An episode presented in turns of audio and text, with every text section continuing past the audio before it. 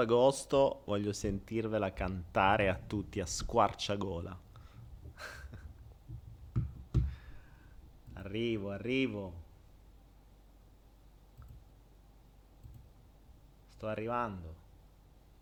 Ce l'abbiamo quasi fatta. Eccoci qua! Ed eccoci qua. Buonasera a tutti amici. Benvenuti in questo ultimo ultimo, mi sto a tagliare la capoccia con quelle cose, aspettate, sto la telecamera troppo alta, in questo ultimo flow, perché eh, ha tutto, tu- tutto un fine, nulla persiste, non bisogna attaccarsi a niente come nei mandala, ho pubblicato oggi un bellissimo video sui mandala, di cui vi ricordo c'è anche il mio corso gratuito, i mandala ci insegnano questo, che nulla persiste, nulla permane, tutto cambia, tutto è in divenire. Quindi anche il flow a malincuore finisce. Ebbene sì, questo è l'ultimo flow. Vediamo se si sente, alziamo sto volume del microfono, prova. Ultimo flow che almeno si senta, cioè almeno che il microfono si possa sentire e quindi se tutto è iniziato con la legge di attrazione, tutto finisce con la legge di attrazione, anche perché la legge di attrazione è, è sempre un argomento strano, che sia ancora un argomento che tira eh, da, da tanti anni, in genere durano, dura un anno la moda, invece su sta legge di attrazione ci hanno preso un pieno gli americani quando hanno inventato quel libro The Secret e, mm, e riprendendo un po' tutta una serie di robe vecchie Però ci hanno preso, ci hanno preso e ancora la gente gli va dietro senza capire una beneamata mazza di quello che vuol dire, però, però vendono e va bene così. Ebbene ragazzi, ultimo flow perché tra mh, mm, poco svolazzo verso, verso la madrepatria dove, dove l'8 agosto potremo cantare tutti assieme la canzone del flow. E volendo anche il 25, magari il 25 a Torino potrebbe anche esserci qualche sorpresa in più, chi lo sa, chi lo sa, chi lo sa. La cosa interessante è che se ci pensate, molti di voi mi hanno conosciuto con, uh, grazie a quel video sulla legge di attrazione. Ma sapete come nacque quel video? Quel, quel video lì, quel corso là in realtà era una, una conferenza che io facevo in giro per l'Italia, che poi in realtà se non ricordo male, dietro c'era un corso che facevo che si chiamava Change, se non ricordo male. La cosa, la cosa, la cosa interessante è che eh, alcuni di voi sanno che io mi annoio a fare le cose due volte, infatti le, le dirette sono belle perché le fai una volta punto. Odio ripetere le robe, anche se mi costringono a ripetere le robe, perché poi quando uno non capisce sei costretto a ripetere. Però almeno i corsi li voglio fare una volta, cioè mi stufo a ripetere sempre le stesse cose. Anche perché il bello di costruire un corso, quando non lo copi dagli americani, come fanno buona parte delle persone, quando lo costruisci da zero, il bello sta nel costruirlo. Magari ci metti mesi per costruirlo. Quando abbiamo fatto lo Humans, cioè ho messo tre mesi per farlo e, e sei ore per metterlo in scena e poi non l'abbiamo mai più fatto. Una volta facemmo con uh, un'amica esperta di animali, lo Humans, bellissimo secondo me come corso, che magari un giorno riuscirò a metterlo online, se, cioè se, a rifarlo in maniera digitale. Ci abbiamo messo tre mesi di notte a costruirlo e poi un giorno e basta, è finito così, non l'abbiamo più rifatto. Così come tanti altri. E, ehm, mentre invece adesso con i lab, che non sono dei corsi, perché fondamentalmente è un laboratorio, quindi sarà un divenire anche quello e dipenderà da voi. E, e, e accadrà quello che accadrà basandoci poi sul, um, su quello che accadrà. che cosa ovvia che ho detto. Cos'è sto, sto, sti campanellini? Qui mi sembro trilli. Oh, mettiamo una scimmietta che almeno non fa casino. Sto coso, se no ogni volta che mi muovo fa cacciare. E quindi, amici miei, l'8 agosto a Roma, per quelli che sono riusciti ad accaparrarsi un posto, perché eh, abbiamo finito tutti i posti, e invece ce ne sono ancora per il 25 agosto a Torino, pochi, ma ce ne sono ancora, siamo, se ricordo male, intorno ai 60, credo, per cui qualche posticino ancora c'è. E, e questo è l'ultimo flow. Qualcuno mi chiede l'ultimo, l'ultimo. Boh, chi lo sa? Ma sapete perché chi lo sa? Perché questo è l'argomento di questa sera, cioè non chi lo sa, non è l'argomento chi lo sa, ma è l'argomento il fare programmi. il fare programmi è il concetto di legge di attrazione, è quella frase a me tanto cara che è ci credi o no, dove dietro c'è un ricordo molto importante della mia vita perché dietro quella frase c'è uno dei miei momenti o oh cazzo, vi ricordate, sai, i momenti o oh cazzo eh, uno dei miei salti evolutivi, forse più importanti, uno dei pochi che ricordo, ma uno di quelli che mi ha segnato pesantemente. Ricordo perfettamente il momento, ricordo perfettamente tutto e, e fu... e tra l'altro venne dopo aver visto Claude Atlas per l'ennesima volta, ma in una specifica frase, in un determinato contesto, in un determinato momento, creò un, un bordello dentro la mia testa. Eh, tra l'altro tolse la luce, uscì fuori, pioveva di rotto, cioè rimasi lì in meditazione in giardino sotto l'acqua. Uh, vabbè, cioè, tutto un casino, insomma, una storia un po' particolare, non sto qui a raccontarvi la storia. Rimane qua il fatto che... Eh, rimane il fatto che in quell'occasione venni messo letteralmente alla prova. Venni messo letteralmente alla prova. Questo accadeva, credo, 5 anni fa, 4 anni fa. 4 anni fa. Stavo girando il practitioner in PNL, tra l'altro. 4 anni fa, stava, 4-5 anni fa accadde questa cosa qui. Venni messo letteralmente alla prova. Ma perché alla prova? Perché ero quello che, eh, cavolo, avevo fatto sto benedetto corso sulla legge di attrazione. O meglio, non è che l'avevo fatto Stavo facendo quella conferenza, mi ero rotto le scatole di rifarla, l'ho registrata e l'ho messa su YouTube. E da allora ha fatto un milione di visite, copiata ovunque, insomma, vabbè. Da lì è nata un, una cosa che non mi aspettavo, perché non mi sarei mai aspettato poi che da lì tanta gente vedesse quel video e da lì poi nascesse il salto quantico e tante altre cose. Diciamo che da lì è nata la mia carriera di YouTuber, se si può chiamare carriera, insomma. Ehm, e, e, quindi ero sempre più dentro la legge di attrazione, questa benedetta legge di attrazione che la gente spesso e volentieri mistifica o eh, rigira a modo suo, cioè la legge di attrazione oggi come oggi, se la vogliamo vedere tutta anche basandomi sulle mail che ricevo quasi quotidianamente, è vista un po' come una sorta di, di filtro magico, cioè prima andavano dal, dei maghi, andavano da Vanna Marchi, andavano dal mago Don Nascimento per chiedere eh, quello che volevano, adesso hanno un, un, nuovo modo, hanno una legge di attrazione. Hanno una legge di attrazione perché sono convinti, come, non è che sono convinti, li hanno convinti perché è così che li hanno convinti, con una valanga di minchiate che si leggono su The Secret e compagni, che l'universo, questo benedetto universo, è una sorta di Amazon. Babbo Universo, abbiamo qui il cappello di Babbo Universo, ci mette il cappello di Babbo Universo, con questa cosa mezza moscia, che se sarà mosciato pure lui, come si fa a gonfiare sta cosa? Cos'è tipo mongolfiera? Come si fa a tenerlo dritto sto coso? Vabbè che tanto non si vede, però insomma è sempre meglio dritto che moscio il cappello. Dicevo, eh, ti, tu gli metti il cappello di Babbo Universo e la persona ti chiede dice all'universo, senti, mandami, che ne so, una Ferrari, e l'universo, e t'arriva. Mandami l'uomo della mia vita, e t'arriva.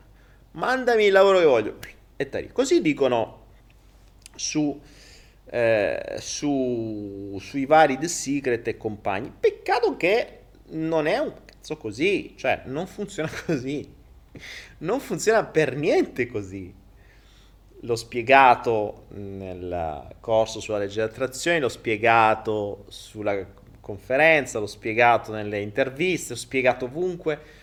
Lo voglio ricordare, ma soprattutto voglio andare un passo in più, perché non funziona come un e-commerce, come ci vogliono raccontare, non c'è Babbo Universo che, eh, che ha preso ormai eh, le, le, le, um, ha preso il posto di Babbo Natale perché poi fondamentalmente quello è, cioè l'universo è diventato il Babbo Natale dei grandi. Cioè, da piccoli ci dicevano scrivi la letterina che Babbo Natale ti porta il regalo, almeno la letterina arrivava ai genitori, il genitore ti comprava il regalo, era più facile e tu lì ci credevi. Invece Babbo Universo è per i grandi Peccato che i grandi che chiedono a Babbo Universo, poi non si capisce perché c'è chi dice che lo devi dire in giro, c'è chi dice che non lo devi dire, c'è chi dice che lo devi mandare una volta, c'è chi dice che lo devi mandare tutti i giorni, c'è chi dice... non si capisce, è tu, tutto il contrario di tutto, ognuno dice la sua. Tanto, eh, basta che vendono, che gli frega.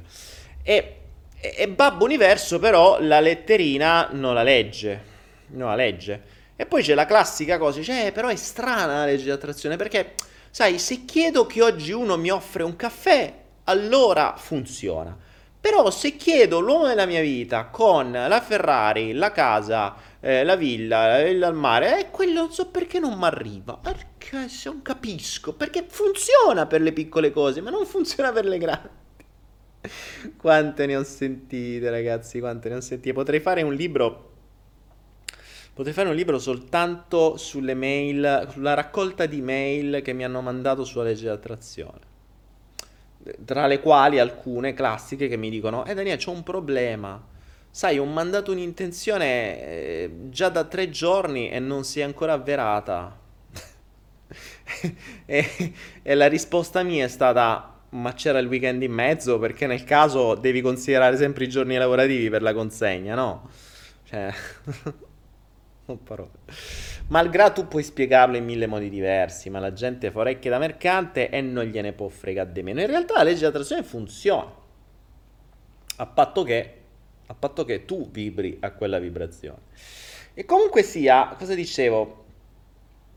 Il, um, il concetto qual è? Il concetto qual è? Che quella volta lì, legata a questa frase, ci credi o no, eh, ci fu questa prova per me, perché ci credi o no cosa vuol dire? Mm, ci credi o no è una frase che mi è rimasta incisa su un foglio di carta e nel cervello. Perché? Perché quella notte, di, durante quel momento cazzo, se così si può dire, che forse era molto di più momento cazzo, eh, sentì, e fu l'ultima volta che sentii la necessità di andare in scrittura automatica. Sapete come funziona la scrittura automatica? Non so se lo sapete, però. Scrittura automatica è un, un mezzo per entrare in contatto con entità estranee, se volete, o superiori o inferiori o come le volete chiamare, ma a volte per entrare in contatto con se stessi, non si sa con chi entra in contatto. Rimane il fatto che se fai scrittura automatica, la mano comincia a scrivere, spesso e volentieri cose che non capisci una mazza. Mi ricordo che quella sera sentì la necessità di prendere carta e penne e andare in scrittura automatica. Scrissi, credo, boh, 6-7 ehm, 6-7 fogli di carta. In quel caso riuscivo anche a capire quello che scrivevo, ma dopo quando l'ho letto mm, non, non, non, ricordo più di tanto. Però ricordo, ricordo l'ultima frase perché venne letteralmente incisa nel foglio. L'ultimo foglio fu letteralmente inciso con la scritta ci credi o no? Ci credi o no perché? Perché io devo fare in quel momento una scelta. Una scelta che avrebbe potuto mettere a rischio la mia vita. Quindi che succedeva? Succedeva che io sì, credevo a legge attrazione, è vero, io risuono, bla bla bla, tutto accade per me, eh, tutto accade per la mia evoluzione, tutto su, tutto giù, però quando mi sono messo di fronte, sono stato messo di fronte a una scelta che poteva mettere a rischio la mia vita, e lì eh, la mia parte protettrice dice: Aspetta un attimo, cazzo stai a fare? Stai ca, cioè prima di fare questa scelta, bada perché ci sono lì si è cominciato a fare tutti i vari film di quello che sarebbe potuto accadere, quindi tutte le, le varie preoccupazioni. E in concomitanza ci fu questo, questo, questa visione del film Claude Atlas, nello specifico una delle ultime frasi quando il cattivo dice al buono, eh, tanto cosa pensi di fare tu? Lo sai che sei soltanto una goccia nell'oceano. E il buono risponde, sì, ma l'oceano è fatto da tante gocce. Che vuol dire? Che vuol dire che anche il gesto di una persona può, potrebbe fare la differenza o potrebbe comunque ispirare altri, eccetera, eccetera. Insomma, questo in quel contesto particolare mi fece entrare in uno stato alterato, molto alterato di coscienza, tanto da poi entrare in scrittura automatica e incidere questa scritta ci credi o no. Che vuol dire ci credi o no? È che ci credi, o ci credi o ci credi fino alla fine o non ci credi. Cioè, inutile che eh, ti giri dicendo, facendo i video sulla legge dell'attrazione e facendo milioni di visite su YouTube se poi tu non ci credi fino in fondo. Se no, come fai? Come quelli lì che insegnano omeopatia e quando hanno mal di testa si piano aspirina? No, già il mondo è pieno di questo. Quindi era come per dire che cazzo di coerenza c'hai se ti preoccupi di una roba del genere solo perché c'è la vita o la morte di mezzo. Cioè, ci credi o no? Ci credi che le cose se devono accadere accadono e accadono per te? Ci credi o no che è la, è, è la tua vibrazione che attira? Ci credi o no che se tu stai facendo qualcosa per il bene tuo e degli altri, le cose verranno premiate, ci attirerai quello che serve? Ci credi o no in tutto questo? Oppure la racconti soltanto? Come fanno tanti incoerenti che, dicono, che, che raccontano minchiate in giro e poi fanno l'esatto opposto. Questa cosa qui mi toccò profondamente, mi toccò profondamente tanto che io poi feci quella scelta accettai una proposta che avrebbe dovuto mettere a rischio la mia vita. La cosa interessante fu che quella proposta poi alla fine non andò in porto, cioè eh, mi resi conto che era una prova per me, nel senso che era una prova per farmi capire di arrivare al livello successivo, cioè di mettere, di crederci fino a mettere in gioco vita o morte. In realtà poi il gioco non c'è stato, cioè non c'è stato il rischio però in quel momento c'era, in quel momento c'era, quindi era reale e la scelta è stata fatta su un rischio reale. Da quel momento in poi dissi, ok, ci credi o no? Sì, ci credo. E questa frase mi rimbomba spesso e volentieri nella testa quando mi trovo di fronte a determinati eventi. Come vi dicevo l'altra volta, ehm, martedì vi, vi, spiegavo che eh, sono stato male da sabato a lunedì. E qui c'è una cosa importante che vi devo dire, perché mm, poi lo approfondiremo meglio questo discorso eh, durante i laboratori. Però c'è un'osservazione da fare, perché a volte un osservatore esterno potrebbe vedere in una persona quelle che potrebbero essere viste come incoerenze. Cioè, io un giorno posso dirvi una roba e il giorno dopo posso dirvi l'esatto opposto. Cosa vuol dire? Perché? Perché se ci ricordiamo uno, nessuno e centomila di Pirandello, Pirandello già ci insegnava a suo tempo che noi siamo uno perché poi alla fine un corpo siamo noi, cioè di fronte a voi io mi rappresento sempre con la stessa immagine, quindi voi pensate che io sono uno. Siamo anche 100.000. Ora, sti 100.000, se spera di meno perché 100.000 sono un po' ingestibili, però diciamo più o meno una cifra, che sono le varie parti di noi, sono totalmente, a volte totalmente diverse tra di loro, ma sono espressi all'interno dello stesso corpo. È come dire, se io prendessi 10 di voi e gli dessi una martellata in testa, ok?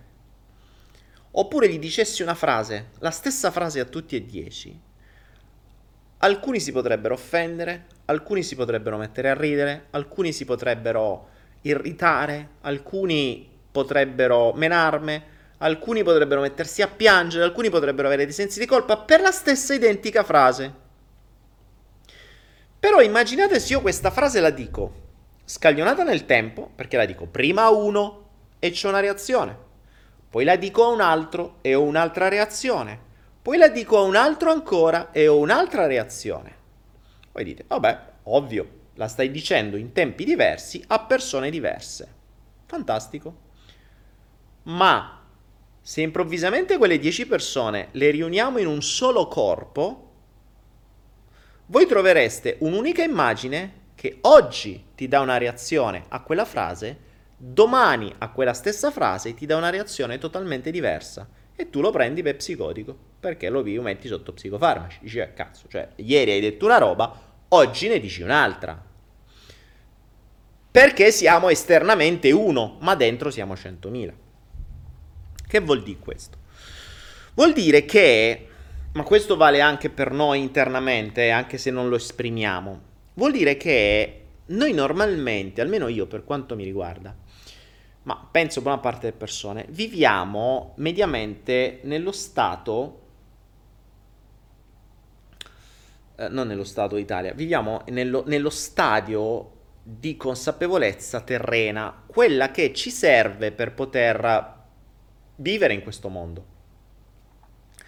È uno stato più o meno di protezione, potremmo dire lo stato dell'ego, quello stato in cui eh, provi, che ne so, hai le, tue, eh, hai le tue proiezioni, hai le tue irritazioni, hai tue, le, i tuoi giramenti dei, dei coglioni, tutto quello che finisce peoni. E, mh, hai tutte quelle robe che capitano quando stai nello stato terreno. Cioè, eh, quando uno ti attraversa la strada e ti taglia la strada, tu vaffanculo glielo mandi. Non stai nello stato spirituale, nello stato in cui tutto accade per un motivo, in cui trascendi maestri ascesi e sto cazzo e quell'altro. No, sei nello stato che se mi tagli la strada, te verrebbe da scendere col crick e dai io non faccio, soprattutto a Roma se hai vissuto lì da quelle parti. Per cui in quello stadio tu dici, ma come? Eh, te dici sei spirituale, nulla accade per caso, ci credi o no, se quello ti ha tagliato la strada c'era un motivo. Sì, vero, ma questo concetto qui sta dentro un altro personaggio, un'altra parte che non è lo stesso che sta guidando a Roma stressato mentre quello gli taglia la strada. Per cui in quell'istante, in quel momento, tu lo mani a fanculo. Dopo ti rendi conto che l'ha mandato a fanculo ma con amore. Ma è, è sfalsato nel tempo ed è a un livello di consapevolezza diversa. Tu dici, ma quindi quella consapevolezza diversa non ce l'avevi mentre guidavi? No, no, non ce l'hai. Non, non è sempre così. Perché in quello stadio dell'ego terreno tu mandi a fanculo la gente. Tu ti incazzi, tu ci resti male, tu stai di merda. Tu provi le emozioni umane, quelle che ti hanno insegnato, che ti hanno infilato in testa, che ti hanno condizionato, perché vivi in quel, ter- in quel territorio, in quell'ambiente, in quel contesto. Ricordiamoci sempre la contestualizzazione. La contestualizzazione eh, su molti flow, soprattutto all'inizio, io continuavo a battere su questa parola chiave, contestualizzare. Perché se non contestualizzi, non hai, non hai, non hai il terreno dove qualcosa accade. Cioè, eh, tu non mi puoi dire, eh, guarda, c'ho questo germoglio che è morto. Eh, ho capito. Eh, che vuol dire? E che ne so, se non mi dici che ci hai fatto attorno, se non mi dici qual è il terreno, che ci hai messo dentro, come l'hai coltivato, che se ci sono erbacce, mi devi, mi devi dare il contesto. Il germoglio è l'ultimo dei problemi. Cioè, se non mi dici dove è stato piantato, io non posso dirti perché è morto. cioè, così mi fa, dice, ah, guarda, ho questo problema, allora non ti racconto tutta la mia storia, però è successo questo, che ne dici? Eh, grazie. No, invece mi devi raccontare tutta la tua storia, se vuoi che capisca qualcosa. Se no, che capisco? Mi fai vedere soltanto l'effetto eh, ma l'effetto, se non conosco tutto l'ambaradan dietro, non lo potrò mai spiegare, o cercare di spiegare, o cercare di capire. Quindi questo concetto qui, ehm, questo concetto qua va compreso perché, uno, perché le persone possono sembrare incoerenti, due, soprattutto dentro di noi, quando io lo vedo, l'ho visto in questi giorni, no? eh, qualche mese fa mh, mm, vi parlo gennaio-febbraio, eh, c'era un progetto di vita, di vita, o almeno di vita, almeno sicuramente per i prossimi anni, con determinate persone, un determinato ambiente, con tutta una serie di impegni, eccetera. Con tutta, io avevo praticamente programmato fino a febbraio prossimo, infatti febbraio era la data in cui io sarei dovuto tornare in Italia, se tutto andava secondo i piani. In realtà non c'è stato un piano che è andato, ma manco uno. Ora, quando accade, te la puoi prendere con le persone che non hanno mantenuto i loro impegni, te la puoi prendere con te stesso che hai creduto alle persone che non hanno mantenuto i loro impegni, te la puoi prendere con te stesso perché hai fatto delle scelte magari avventate, te la puoi prendere con mille persone diverse. Per carità, è vero, cioè in quel momento te la prendi.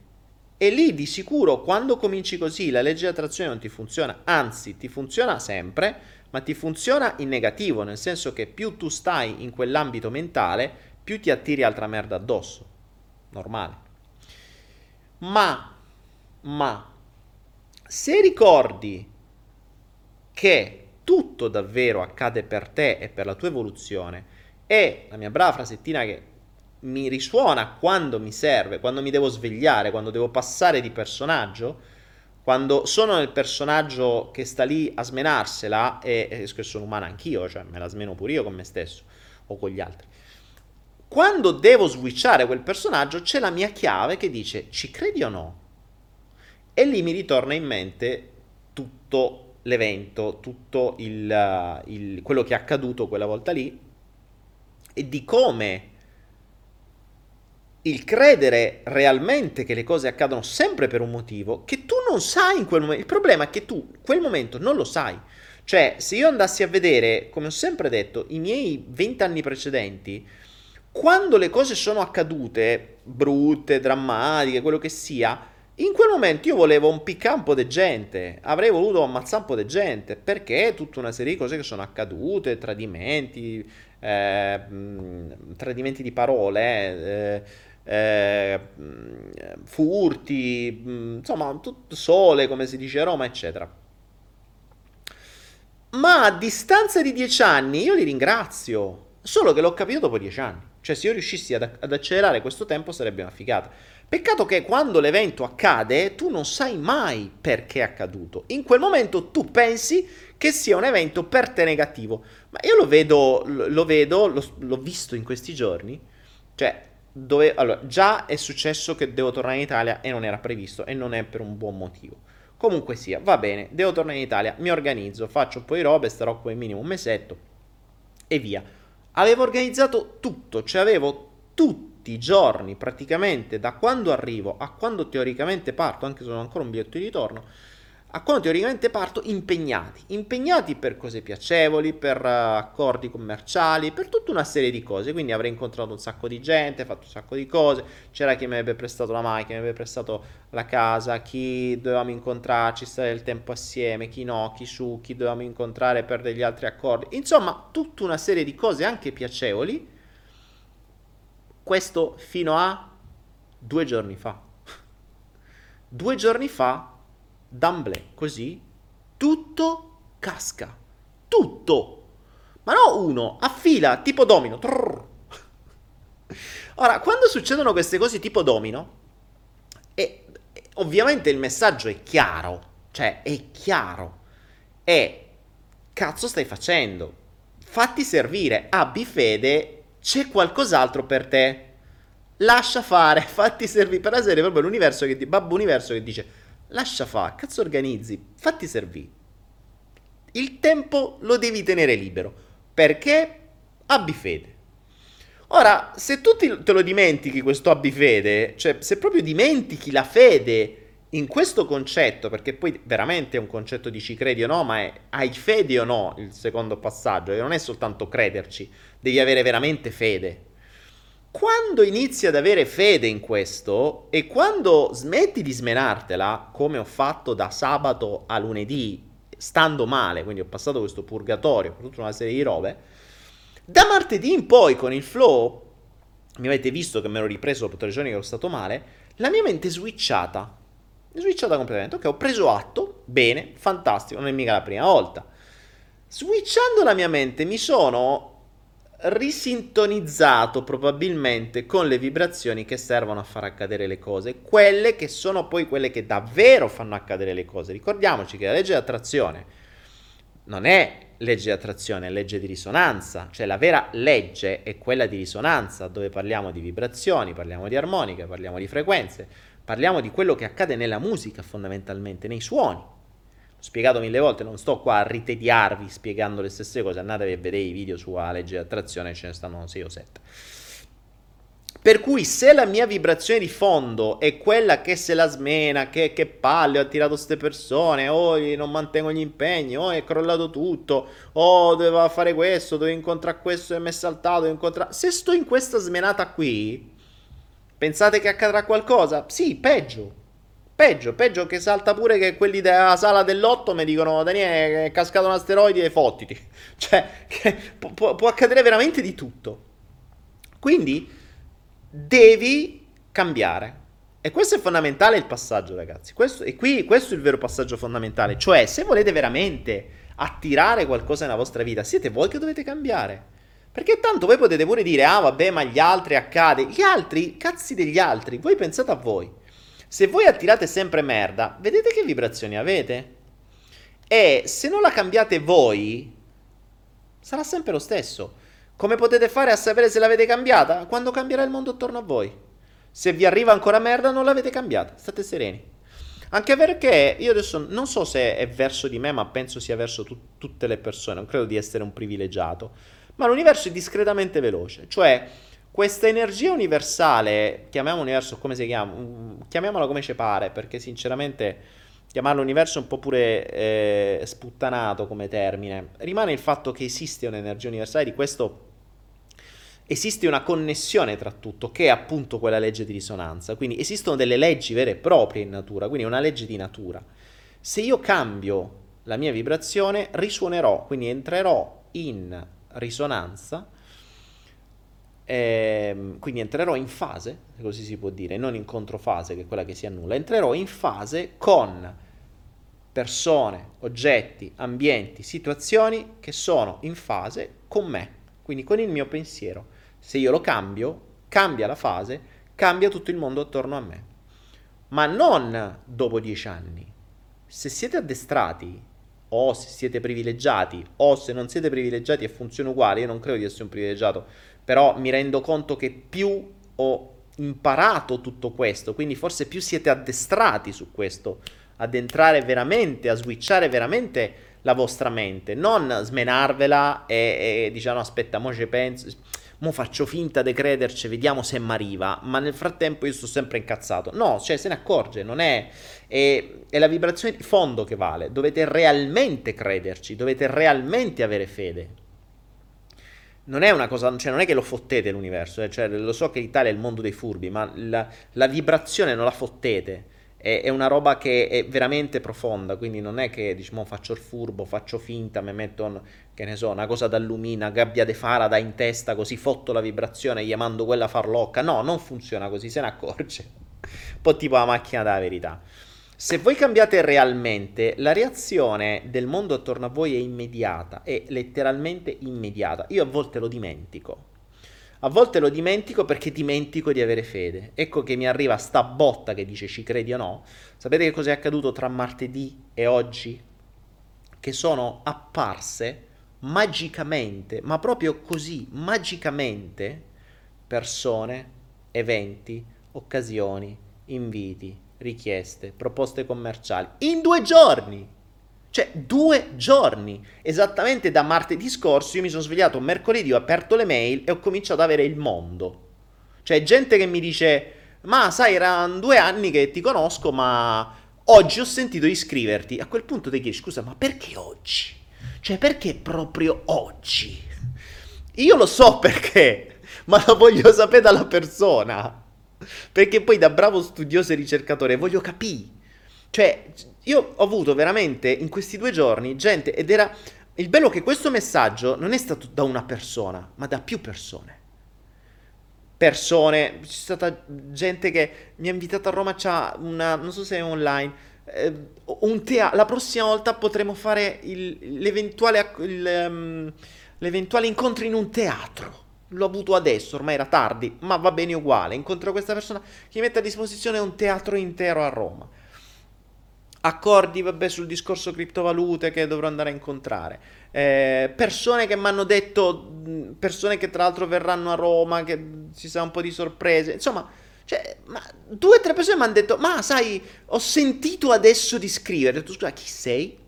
No, io ti seguo da due anni, a tre anni, a quattro anni, però solo adesso ho sentito di scriverti. E tu ti chiedi, ma perché? Cioè, non so, è stata una spinta. E ma sta spinta chi è che t'ha spinto? Cioè, quello che voglio sapere, sta spinta da dove è arrivata? In realtà lo so, mi piace indagare dalle persone. E, e sta spinta da dove è arrivata? Da me, fondamentalmente. Da me perché io ho cambiato vibrazione. Cambiando vibrazione sono ritornato nell'ottica, ok, tutto accade per un motivo. Se quello che io credevo fosse una cosa buona è andato a monte vuol dire che sta arrivando qualcosa di molto meglio. Quindi stai allerta, semplicemente stai allerta.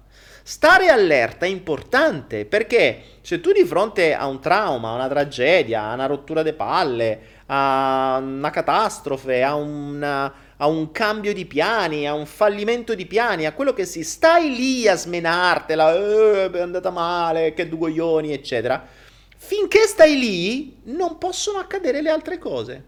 Che stanno aspettando là, che sono state messe apposta lì, cioè che ti è accaduto quel casino perché c'è tutta quell'altra roba che ti deve arrivare nella vita. Ma finché tu non switchi, quella roba non ti arriva, o se ti arriva non te ne accorgi. Perché stai con la mente, oddio mi hanno fregato, oddio è successo, oddio mi ha lasciato, oddio tutte quelle minchiate che uno si crea nella testa. Questo punto è, secondo me, vitale. Cioè, finché voi non cambiate letteralmente, realmente, no a finta, la vostra vibrazione, avendo la vera fede in questo, non vi capiteranno. Starete sempre nel vecchio. Quindi una roba salta, vi attirerete qualcos'altro che salta di nuovo e vi era di nuovo quello che salta e così via. E voi direte, ma sempre a me? Sì, sì, perché come ho spiegato in uno dei video sulla legge di attrazione, quello del perché la legge di attrazione non funziona per te, le cose ti accadono finché non le capisci. È una scuola, un esame, se non lo passi, continui a rifarlo, ti bocciano e lo rifai, ti bocciano e lo rifai, ti bocciano e lo rifai. E dice che palle, sempre questo esame. Certo, sono super. Cioè, cambieranno gli insegnanti, gli assistenti, le università, ma sempre quello devi fare. Finché non superi e switchi, queste cose non accadono. Questo è vitale. Questo è vitale. È ovvio che quando hai un riferimento positivo diventa più facile. Per me è molto più facile, perché io non è che ci credo perché l'ha detto Daniele Penna, ho visto un video su YouTube o ho letto un libro. Io ci credo perché è accaduto già altre volte. Ci credo perché i miei 25 anni prima di oggi sono stati un costante funzionamento di questo principio. Allora non lo sapevo, non lo capivo, ma se me li vado a rivalutare, vedo come ha funzionato alla perfezione. Quindi se ha funzionato nel passato, funziona anche nel presente e nel presente ha sempre funzionato. Devo solo arrivare al punto di io cambiare e attendere quello che mi stava aspettando, che è stato tra l'altro quello che mi stava aspettando che ha generato l'imputtanamento di tutti i piani o il cambiamento di rotta o quello che sia. Cioè, se lo vedo da un punto di vista Um, io ho fatto un video del, uh, sul salto quantico che si chiama Dall'errore alla perfezione. Ogni tanto mi dovrei rivedere anch'io i video. Quando passate da questo principio, cioè dalle cose capitano per errore, per errore mio, per errore degli altri, per errore di qualcuno. Quando passiamo dal concetto, quindi trasmutiamo il concetto di errore in concetto di perfezione, noi non stiamo più a cercare la colpa o l'errore, stiamo a cercare la perfezione. Attenzione, puoi non trovarla subito, ma se inizi a cercare la perfezione, switchi la tua mente invece che dal cercare l'errore, sai già che tutto quello che è accaduto è perfetto, devi solo capire perché. E quando entri nell'ottica della perfezione, ti riapri all'ottenere e al far arrivare quello che Babbo Universo aveva preparato per te realmente ed era il motivo per cui ti ha creato tutto quell'ambaradan. Questo passaggio è fondamentale, è fondamentale. Cioè dobbiamo essere noi a switchare di paradigma qua dentro la nostra capoccia e le cose accadono e ripeto, accadono magicamente. Qui forse online ci sono delle persone, tra quelle persone che sono apparse negli ultimi due o tre giorni. Io dico, ma così dal nulla. Ma attenzione, poi con ogni persona o si crea una collaborazione, o si crea un incontro, o si crea Mm, si possono creare mille cose. Non lo sai, tra l'altro. La cosa bella è che non lo sai, ma sai già benissimo che se ti arrivano a fila quando tu switchi di paradigma nella tua testa, sai già che gli devi dare attenzione a quegli eventi, a quelle occasioni, a quelle mail, a tutto. A tutto. Ma eh, sono tra l'altro ho appena ricevuto una mail di, di, di, vabbè, per una collaborazione commerciale, insomma, tutta una serie di cose. Ed è magico, ma magico anche perché non è che ad esempio nei 3-4 mesi precedenti fosse accaduta una cosa del genere, no, era tutto statico. Cambia tutto e arriva il mondo nuovo. Quando io parlo di, di quando l'universo, la nostra anima rimescola le carte, il rimescolamento di carte è questo. Cioè ti rimescola tutto, il, il gioco vecchio è finito, è passato, ok, rimescoliamo le carte. Vai, diamo un'altra smazzata, diamo un altro, diamo un altro giro di giostra e ricominciamo e vediamo che cosa succede. E questa è la parte fondamentale, quindi mi sono ridetto questo ci credi o no, che è stato lo switch di qualche giorno fa, e negli ultimi due giorni, ma l'avete visto in diretta, io mi sono ripreso praticamente durante il flow, quindi da quel giorno in poi, uno dietro l'altro, è successo il delirio, veramente il delirio per cui il delirio in senso buono, che non so ancora come andrà a finire perché adesso vado in Italia, ma si sta riorganizzando e sono felice oggi, oggi sono letteralmente felice di avere tutto il tempo libero. Cioè che, che tutto sia accaduto. Quindi quello che due giorni fa dicevo, che due coglioni mi si sta sminchiando tutto, tutta una serie di cose sono saltate, che secondo me erano buone e piacevoli, oggi dico grazie Fortunatamente lo dico dopo due giorni, perché adesso capito un attimo come funziona e le cose cambiano velocemente. Di conseguenza, l'ambaradan lì sopra, il, il, il, le vibrazioni cambiano, le persone arrivano, magicamente. Cosa accadrà, cosa non accadrà? Adesso è il tempo di scoprirlo. Se non mi fosse saltato tutto, non avrei avuto il tempo di poter scoprire perché determinate persone, determinati eventi, determinati accordi, determinate proposte sono arrivate. Quindi dovevo avere il tempo, se no me le sarei bruciate. E magari lì c'è qualcosa di interessante. Se ci pensate, il, il problema che mi ha portato in Italia ci dà in realtà l'occasione di poter fare due incontri dove finalmente incontrarci tutti, vederci e portare avanti studi, ma soprattutto non si sa che cosa accadrà. Perché da una commistione di persone, da un incontro così grosso di persone, potrebbero nascere veramente milioni di cose, cioè veramente milioni. Quindi ecco l'errore, è successo qualcosa che non era previsto, tu non dovevi andare in agosto in Italia, capisci la perfezione e, e cambia il mondo, perché se non avessi switchato in questo non mi sarebbe mai venuto l'idea del flow, del lab, non, non, non, ci saremmo mai incontrati in 300 persone in giro per l'Italia, eh, non sarebbe accaduto nulla. Quindi e, e da lì comprendiamo come funziona. Questo è il concetto che volevo farvi passare e che spero, eh, e che spero vi, vi, vi, vi, sia arrivato. Adesso leggo un po' delle vostre, dei vostri messaggi, se no come al solito parlo io e non so voi che scrivete. Io ho sempre una bottiglietta magica, bottiglietta salagadula qui. Uh, ti sento meglio Dani, grazie. Sì, no, sto letteralmente meglio, ma è ovvio. Eh la settimana scorsa, cioè la settimana martedì stavo meglio perché stavo switchando. Adesso sto ancora meglio perché sto capendo, sto comprendendo i doni che arrivano, che non so ancora che cosa accadrà, ma so che quando accade c'è sicuramente qualcosa di interessante che dovrà accadere.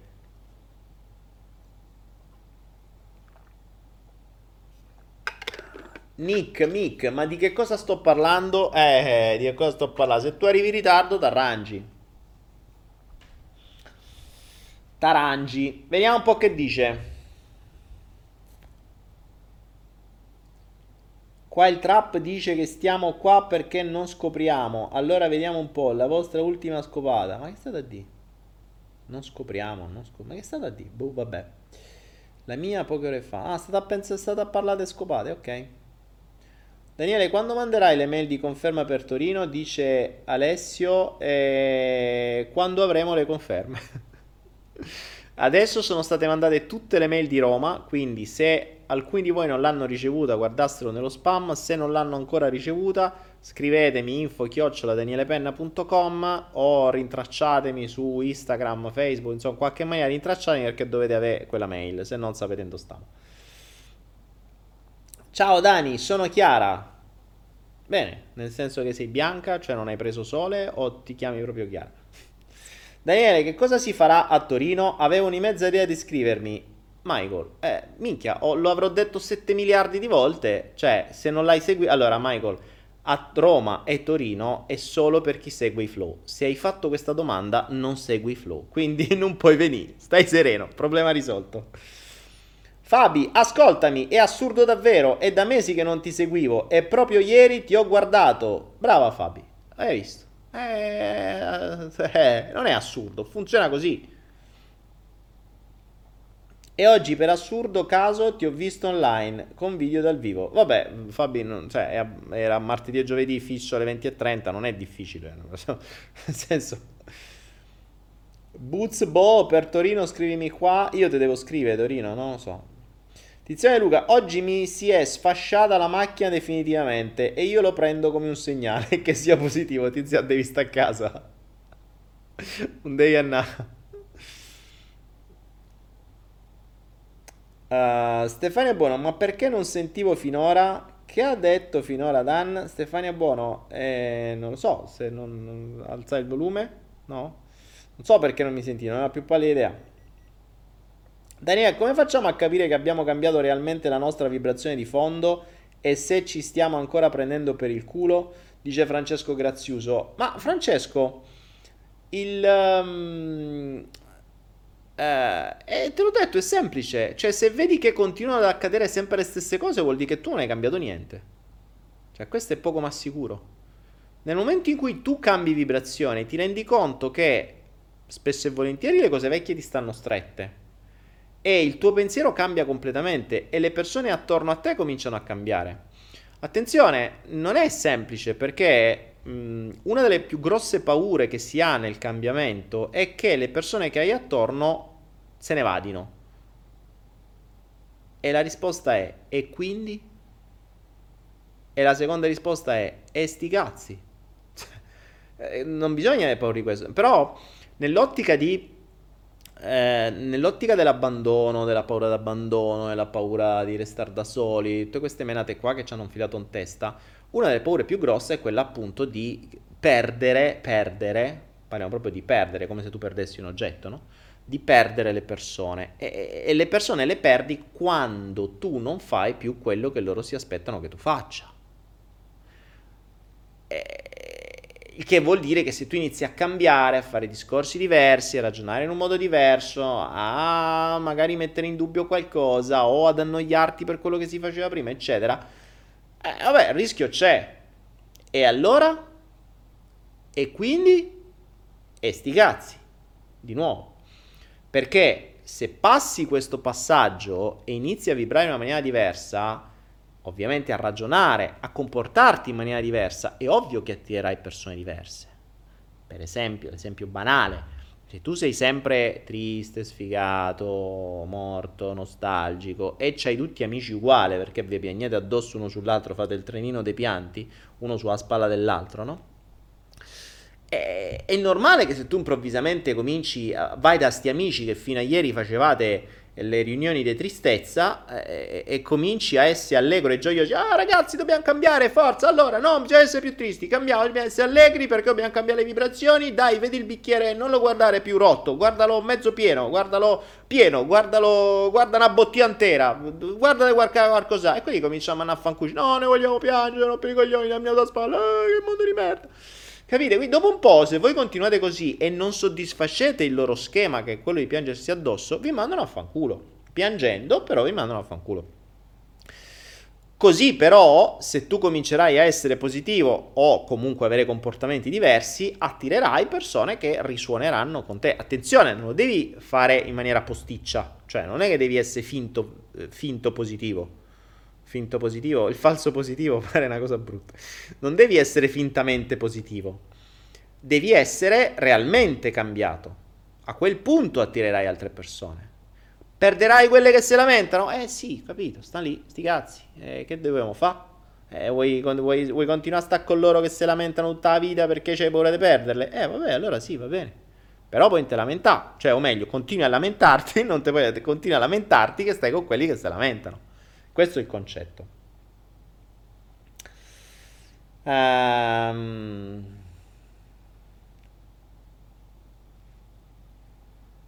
vediamo, vediamo. Peccato l'altra volta avrei avuto la maglietta Shure mentre avrei avuto la maglietta oggi già in pigiama. Babila. Bene, bene un trasduttore di posizione angolare è un dispositivo elettromeccanico in grado di convertire la posizione o il moto angolare in un codice digitale. Ma che state a Dio? È bellissima la chat perché ogni tanto leggo, cerco magari di trovare qualche domanda interessante e vedo che la gente si fa i cazzi suoi. Cioè, prima diceva, ah, ma tu quanto hai trombato? Ah, ma tu, ah, ma eh. no, il trasduttore angolare. Vabbè. Boh. come fai ad essere positivo sapendo come il sistema agisce? Ma Mara è fantastico, è fantastico. Io, cioè, io resto, io resto com- letteralmente sbalordito da quello che riesce a fare il sistema. Più vedo la gente rincoglionita, più cioè, sono letteralmente estasiato da come cazzo fanno questa gente ad aver creato un sistema così perfetto da rincoglionire la gente da farli sentire felici di essere rincoglioniti, da quando li tiri fuori dal rincoglionimento pregano e si sbattono per ritornare rincoglioniti. E cioè, è fantastico. Eh, più vedo come, come sono riusciti a creare una manipolazione tale da creare una tale dipendenza, tali dipendenze, da far sì che le persone sono letteralmente attirate indietro verso le dipendenze del sistema. Cioè, io lì alzo le mani e dico: Wow, wow. Cioè, altro che ipnosi e tutte quelle menate lì. Ma qui stiamo di fronte a, al genio più puro, al, al, al, al controllo delle menti umane, al controllo di menti teoricamente intelligenti. Sottolineo teoricamente intelligenti. Perché noi siamo talmente tanto intelligenti da farci controllare senza farcene accorgere. E ammesso e non concesso che ce ne accorgiamo, dopo un po' diciamo, sti cazzi si sta meglio essere controllati. Io a volte resto basito, ma veramente basito, ma mm, mi, mi, mi imbasisco pesantemente, ultimamente pure come... Allora, capisco la gente che viene nel sistema e ignora. Vabbè, ignorano, sti cazzi. Cioè, finché ignori non c'è problema. Ma quando conosci, e quando conosci approfonditamente, io resto basito come si faccia a conoscere e voler tornare indietro. Cioè, ritornare all'interno di schemi che adesso conosci benissimo, come sono stati installati, da chi, per quale fine, con quale mezzo. Cioè, quando sai tutto, cioè tornarci indietro è follia. Ma lo abbiamo visto in Matrix, che è un film meraviglioso che rappresenta perfettamente questo, quando abbiamo il traditore, in qualche modo, che è quello che dice sì, io tradisco, ma io come, come, come ricambio, come, eh, come prezzo, io ti chiedo di dimenticare tutto e tornare indietro. Cioè io voglio tornare nella Matrix, mi sono rotto i coglioni di vivere dentro una nave sottoterra e mangiare sbobba tutti i giorni, io voglio tornare nella Matrix e riassaggiare la fetta di carne sentire il sapore della carne. Anche se so che è digitale adesso, cancellami tutto dalla memoria, non me ne frega niente, voglio ritornare lì dentro. E questo è, è, è uno dei passaggi secondo me più belli del film, dove fa capire davvero come, come agisce cioè tu dopo che sei uscito, hai compreso, conosci, sai tutto, paghi addirittura a momenti per tornare indietro e per dimenticare tutto. Ed è meraviglioso. Cioè, non è meraviglioso questo, è meraviglioso come, si siano, come siano riusciti a creare questo nelle menti umane. Cioè, come un essere intelligente come siamo noi esseri umani riesca a essere condizionato in maniera così perfetta da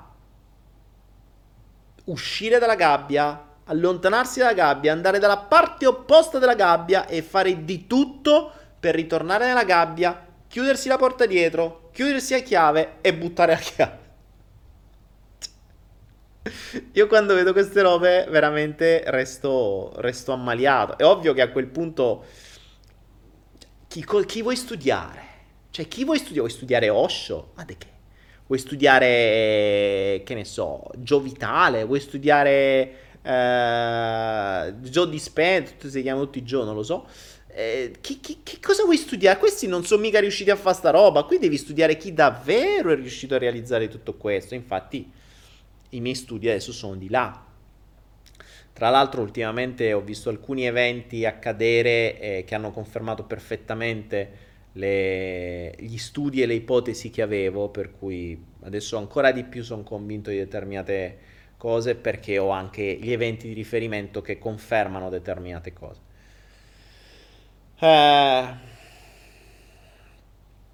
Simona Gemma, Daniele, quando siamo indecisi sui programmi da fare e non riusciamo a scegliere, ma Simona, allora, innanzitutto non è così difficile scegliere, ci sono diversi modi per poter eh, fare una scelta, da un test kinesiologico a, a una meditazione. Eh, innanzitutto una scelta come ci insegnano i, gli insegnanti della HeartMath, gli studiosi della HeartMath, dovrebbe essere fatta sempre in uno stato di quella che loro chiamano coerenza cuore-mente che in realtà è uno stato di meditazione. Perché è uno stato di meditazione? Perché nello stato di meditazione entriamo in una modalità che è diversa da quella dell'ego. Quindi in uno stato di meditazione è più difficile che la scelta venga fatta solo dettata dai bisogni egoici, cosa che invece accadrebbe subito se facessimo una scelta di impulso. Quindi diciamo che in uno stato meditativo la scelta è più ragionata. Infatti non a caso queste robe qui vengono usate dai militari quando devono fare scelte importanti verso attacchi cose varie. Le scelte non devono essere fatte a cazzo, cioè non è che perché il nemico mi ha ammazzato 50 soldati e adesso vado lì e butto la bomba atomica. No, cioè, mi girano i coglioni in quel momento, glielo farei pure. Però tu che sei in generale, appunto perché sei in generale, devi farlo in una logica ragionata. Quindi non devi partire d'impulso perché sennò faresti dei danni che poi potrebbero avere conseguenze a non finire. Perché tra l'altro bisogna ricordare una roba, le scelte d'impulso non sono lungimiranti. Ci ho fatto un flow sulla lungimiranza, cercatelo, cercate la mia penna lungimiranza, lo trovate. Uh, la lungimiranza è una delle qualità che l'essere umano ha grazie al pensiero astratto e che dimentica di usare. Proprio perché se ragioni in maniera impulsiva, se ragioni in maniera egoica, se ragioni in maniera terrena, vi ricordo il concetto di prima, no? mi attraversi la strada, cioè mi tagli la strada, scendo, ti mando a fanculo e ti do un crick in faccia. Quello è impulsivo, ma se ragionassi in maniera lungimirante, la lungimiranza mi direbbe: aspetta, perché gli sfasci un crick in faccia? Perché questo è illegale, poi te carcere, allora ti puoi fare due anni di carcere perché hai sfasciato il crick in faccia a lui? No, non ha senso, mandalo solo a fanculo e via.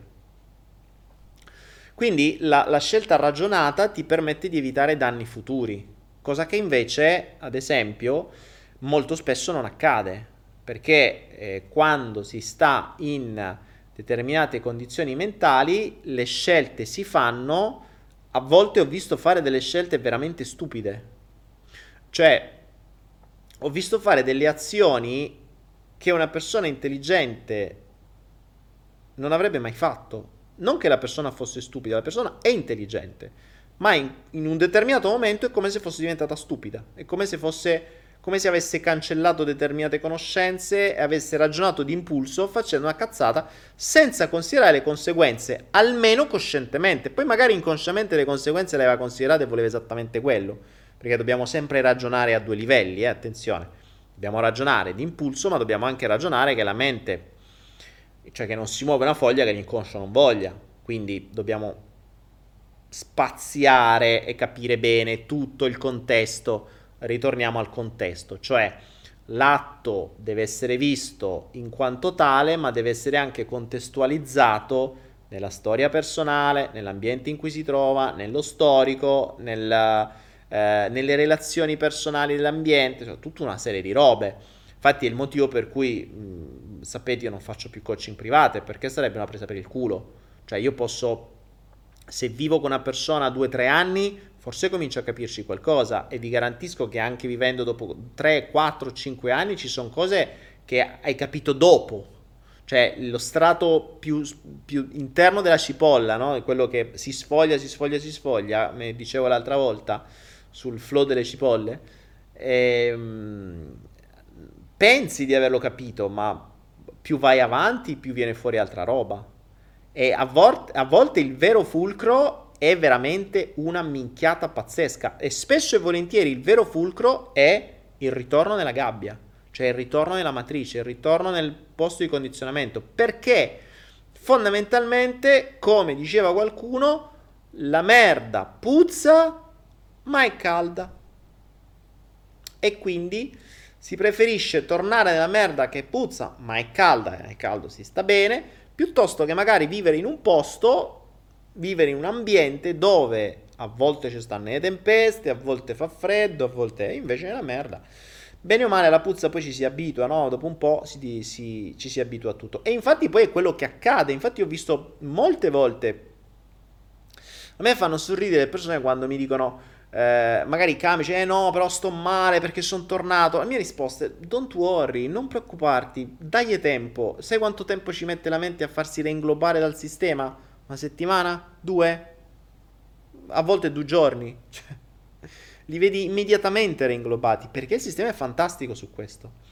Sistema, quando ti ritrovi in un ambiente dove tutti stanno nel sistema, è un secondo, anche se tu sai tutto, il solo fatto che ristai là dentro viene inglobato. L'ho visto su di me, cioè eh, posso essere sgamato quanto voglio. Quando sono tornato l'altra volta in Italia mi sono trovato dentro quell'ambiente, cioè eh, fortunatamente sono riuscito a stare ragionante, nel senso che sceglievo cosa fare senza partire d'impulso, ma mi rendevo conto che era veramente faticoso. Cioè, ho dovuto fare uno sforzo mentale spaventoso, tanto che io quella volta, quell'altro mese sono stato in Italia, Cioè, ero tremendamente stanco. Non è che facevo chissà che, ma ero mostruosamente stanco. Cioè, lo sforzo mentale di restare presente per evitare i vari impulsi malefici che partivano, perché veramente, poi soprattutto quando vai nelle strutture ospedaliere nel sud, ma non so se nel sud, ma a Foggia sicuramente vorresti mettere mani a tutti, denunciare e fare un bordello.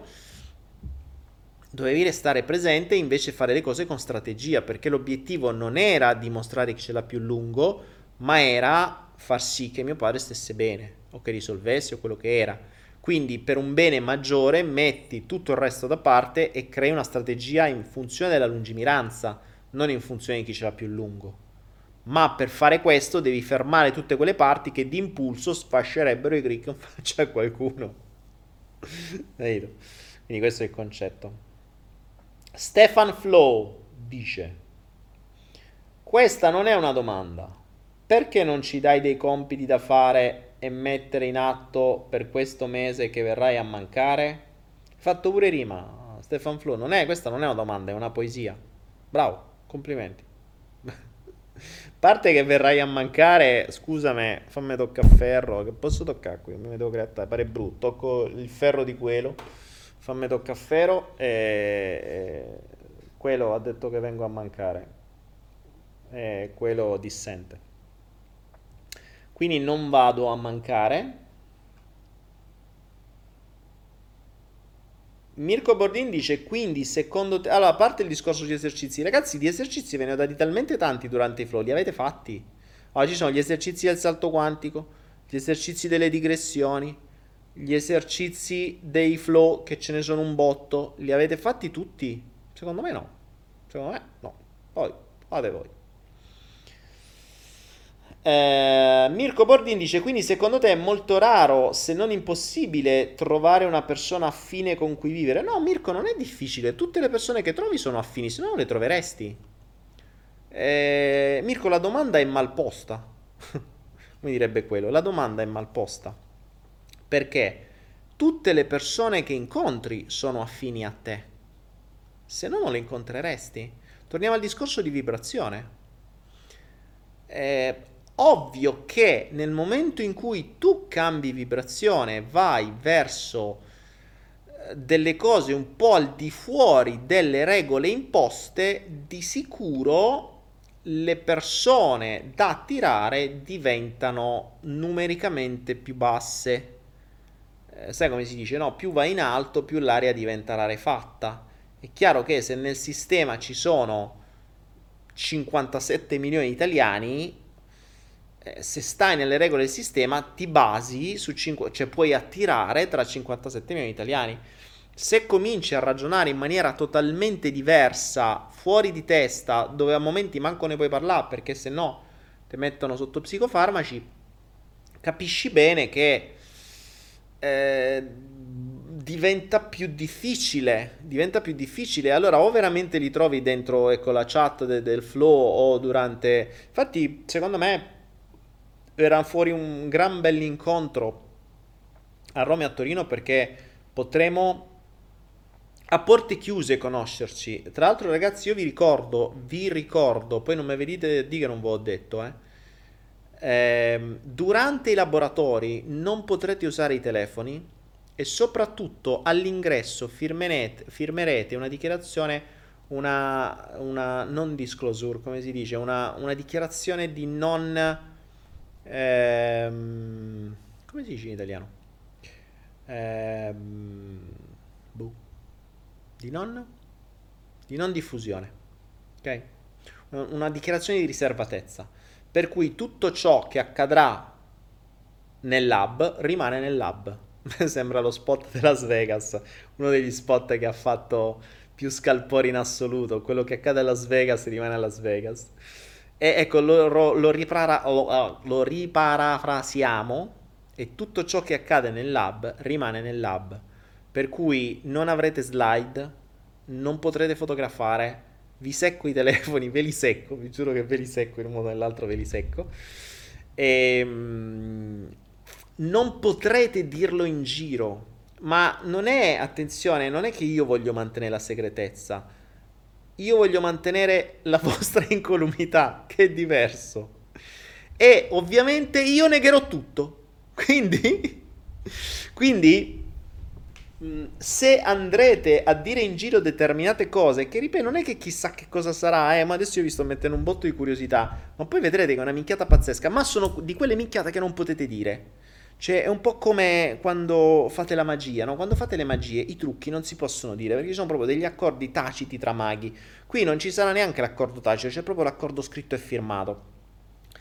Ma non è che tu dici se lo dici che succede, mm, ti sputtani, ti sputtani nel giro.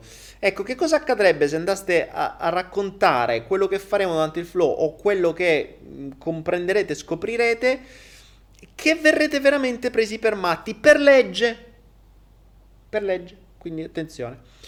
Ciò non vuol dire che non potrete usarlo, attenzione, potrete usarlo senza spiegarlo, che è esattamente come i trucchi. Cioè un gioco magico, se tu impari a farlo, hai il diritto di rifare il gioco, ma non hai il diritto di spiegare il trucco. Sarà esattamente uguale. Quando vi parlo che a un certo punto si iniziano a fare le magie, ecco, dobbiamo trattarle esattamente come le magie vi verranno spiegati dei trucchi, secondo me validi, perché dei trucchi nel senso che delle informazioni, conoscenze che poi andremo a sviluppare assieme, perché ripeto, io non le ho tutte, è soltanto un lavoro fatto che va portato avanti e secondo me con 300 persone che incontreremo, quanti saremo, ne porteremo avanti tanto. Cioè, se vedrete quello che abbiamo fatto noi in 5 persone, posso immaginare quello che potremo fare in 300. 300 sembriamo in spartani. Sparta! E quindi resta lì, saremo 300, 300 avranno queste cose. Potranno continuare a lavorare, ci lavoreremo assieme, chi vorrà di voi continueremo costantemente a faremo dei gruppi specifici di chi realmente vorrà fare ricerca, non di chi poi fa ricerca un giorno e il giorno dopo te manna i gattini o i piatti di cacio e pepe.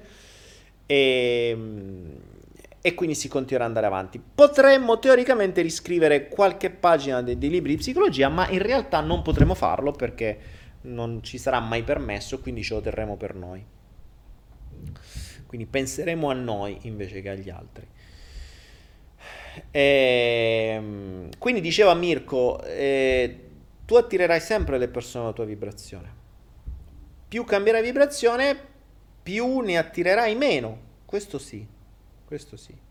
Questo sì perché, perché ovviamente il numero su cui andare a cercare o su cui andare ad attirare è un po' più difficile.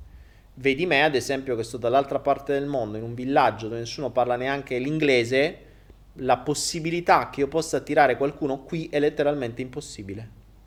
Però magari ti appaiono dall'altra parte del mondo e ti arrivano. Può capitare. Okay? Cioè, se l'universo vuole, te le fa arrivare pure dall'altra parte del mondo, non è un problema. Eh, di certo io non me ne vado a cercare, cioè mh, mm, io sto nella mia vibrazione e penso al mio e faccio il mio. Poi eh, posso fare tutto io, come si suol dire. C'è Babbo Universo, cioè eh, c'è lui che ci deve pensare. Eh, io sono al suo servizio, non è che o, allora, o mi metto a cercare o ci pensa lui. Io mi metto al suo servizio, lui si deve spicciare. Eh. Questo vale per tutto, eh. questo vale anche per il denaro, vale per tutto. Quando sei sulla tua strada non ti preoccupa di niente, arriva tutto. Arriva veramente tutto. Milano, Torino, non ci avevo pensato. Mirko Bordini. Ah, ok, Mirko. Mm. Sì, la vita è un mozzico. Qui mozzichi bene. Questa è una delle frasi tipiche che si possono leggere come introduzione ad un menù delle trattorie e fraschette romane. Bella questa. La vita è un mozzico e qui mozzichi bene. Grande. Daniele, cosa posso fare per ritrovare la concentrazione e la presenza che ho perso da quando sono tornato in famiglia in Sardegna? Non riesco manco a meditare bene. Eh, Carps, il... Um... Ti capisco, quando si torna in famiglia si riattivano e si rievocano tutto ciò che è accaduto nell'infanzia, per cui è molto più difficile, molto più difficile. Mm, cerca di isolarti cerca di isolarti, di, di, spararti con delle cuffie che ti isolano completamente o, o, di trovare i tuoi spazi, vattene in natura. Sardegna poi è meravigliosa, per cui puoi tranquillamente andare mm, da qualche parte e, e, sganciarti dal pensiero, perché non è che vai da qualche parte portandoti dietro la famiglia o tutto il resto. Questo è un altro grosso problema. Le persone pensano che cambiando ambiente cambino le cose, ma assolutamente no, perché se tu cambi ambiente e ti porti la stessa testa con cui stavi in quell'ambiente, non cambia un cazzo. Chiaro è che l'ambiente fa la differenza, ma se tu cambi nazione e ricrei lo stesso ambiente di prima, non cambia assolutamente niente. Cosa che tra l'altro ho visto fare molto spesso. Molto molto spesso. Saverio Gasparro, Veneto-Roma in macchina. Oh, credi in un'altra dimensione? Dipende che intendi per dimensione. Cioè, base per altezza per profondità. La quarta dimensione. Domanda, dice Loredana, hai la possibilità di tornare indietro nel tempo al giorno del tuo sedicesimo compleanno? Puoi scegliere di far vedere al ragazzo di allora una sola cosa che accadrà nel tuo futuro. Cosa scegli? Bella Loredana. Allora, rileggo la domanda di Loredana perché questa mi fa sorridere.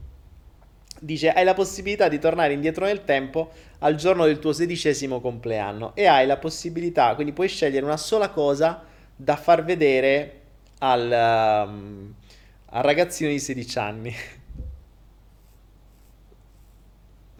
allora, ma guarda, qualunque cosa gli facessi vedere di quello che ho fatto io dopo, non ci crederebbe. Cioè, se io, questo l'ho sempre detto, se io oggi andassi dal me piccolino, soprattutto a quell'età, ma anche prima, e gli dicessi quello che ho fatto dai 20 anni in poi, quello mi prenderebbe il braccio e dice ma vaffanculo, ma di cazzate, va dando arrivi, devi venire a piappe culo a me, ma smettila. E perché veramente è uno sfigato cronico, ma, ma pesantemente. Cioè, sarebbe stato inconcepibile, sarebbe stato inconcepibile. Però, al me di 16 anni, una cosa gliel'avrei potuta dire. Mi sarebbe bastato un cartello con due parole. Con due parole compra Bitcoin. e l'avrebbe capita perché qualche anno dopo sarebbero arrivati e sarebbe, avrebbe capito in quell'istante che cosa sarebbe accaduto. Quello l'avrebbe creduto perché a 16 anni ero già nei business, negli affari, quindi quello era il suo linguaggio, quello l'avrebbe preso. Ma se avesse compreso tutto quello che ho fatto dopo, quello che faccio adesso, la vita che ho adesso, quello mi dirà: Ma che cazzo stai dicendo? Invece un compra Bitcoin l'avrebbe compreso. L'avrebbe compreso.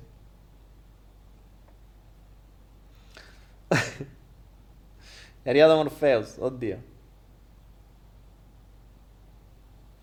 Qua vi state organizzando, mi sembra la chat de, del, del flow è diventato tipo bla bla car ormai. No, andiamo in 3, andiamo in 4, andiamo in 5.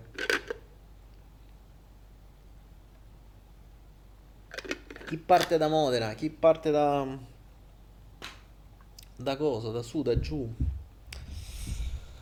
Ah, fare un gruppo WhatsApp se interessa a molti di noi. No, ragazzi, io non ve lo consiglio, non fate gruppi. Ragazzi, se volete, i gruppi sono la più grossa perdita di tempo e di energie e fonte di distrazione che esistano. Tutti i gruppi che ho fatto in vita mia sono sempre finiti nella stessa maniera, a gattini e cornetti. O meglio di a tarallucci, vino e, e gattini. Per cui, absolutely not, ehm, a meno che il gruppo non venga fatto veramente una sorta di mastermind con delle regole ben definite. Infatti, noi abbiamo un, bru- un gruppo di quattro persone dove se arriva un messaggio là è un messaggio di una consapevolezza, di un dubbio, di qualche esperimento che è stato fatto, di qualche comprensione, allora ha un senso. Cioè, tu non vedi 700, non è che apri il telefono e vedi 750 messaggi, ne vedi uno a settimana ogni tanto. Ok? Poi sì, magari a volte si usa anche magari per organizzarsi queste cose qua però sono tutte informazioni di servizio, cioè non vai a sfociare in oggi ho mangiato questo, guarda il gattino, eccetera.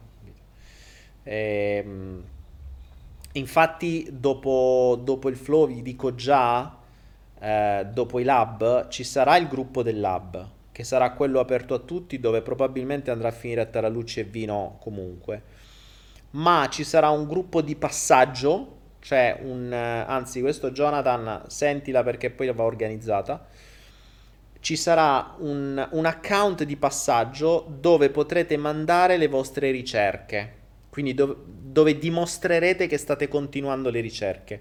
Se e solo se dimostrerete che state continuando le ricerche, verrete ammessi a un gruppo segreto e ristretto dove si farà solo ricerca.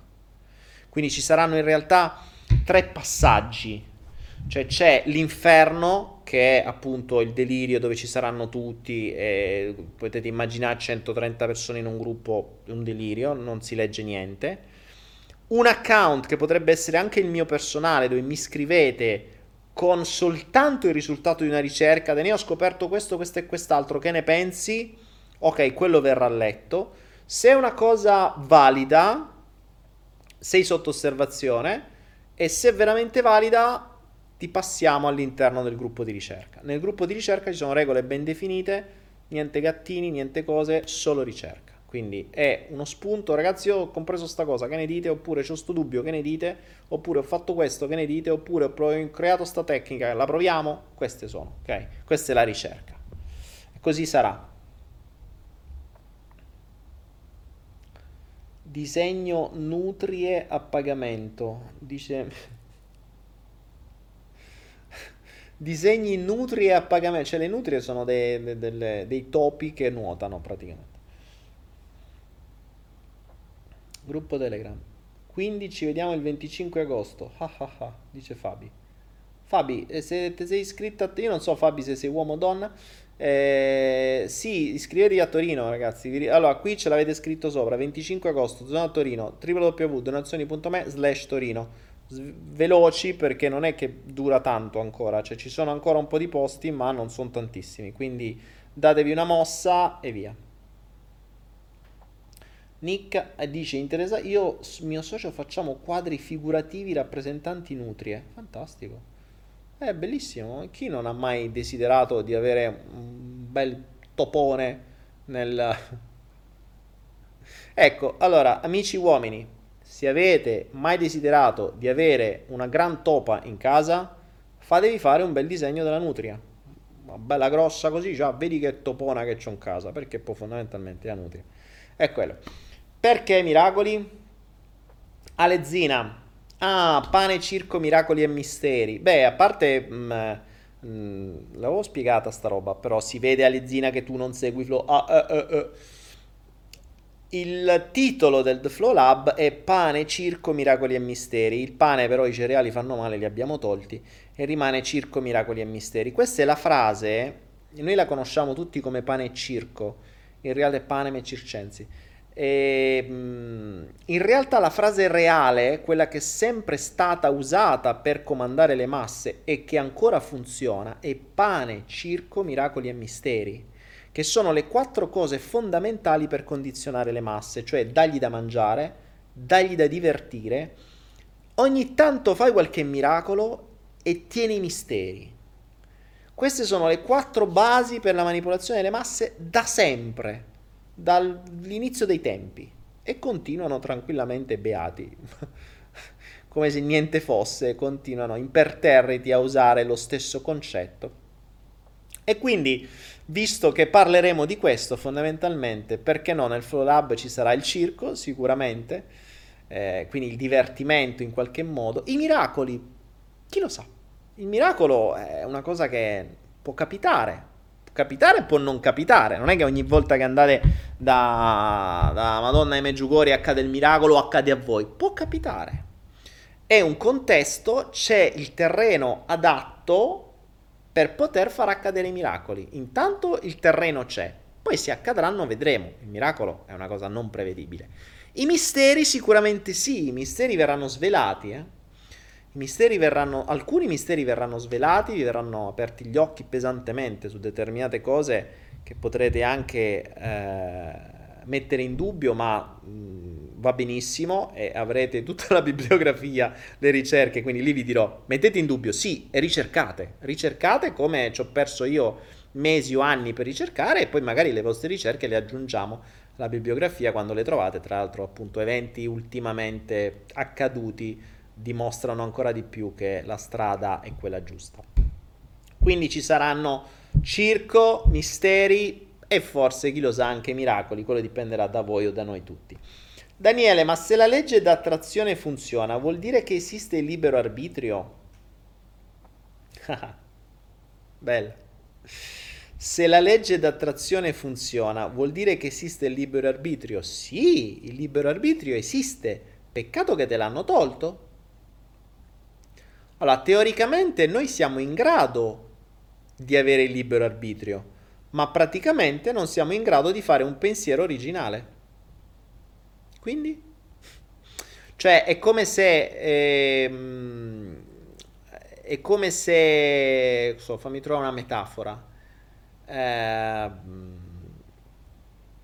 è come se... Brutta sta metafora, però vabbè.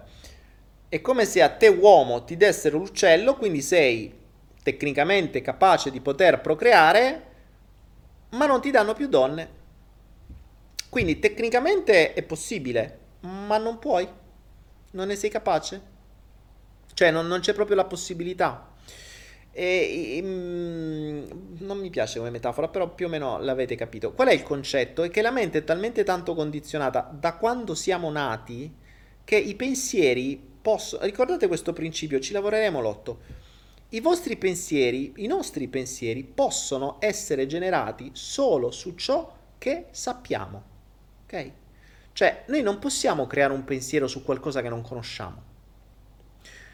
Non è che possiamo che cazzo ne so, cioè è inconcepibile. Qualunque cosa, qualunque pensiero siamo in grado di generare è basato sulle nostre conoscenze. Chi ci ha dato le conoscenze? Uh, indovinate un po'?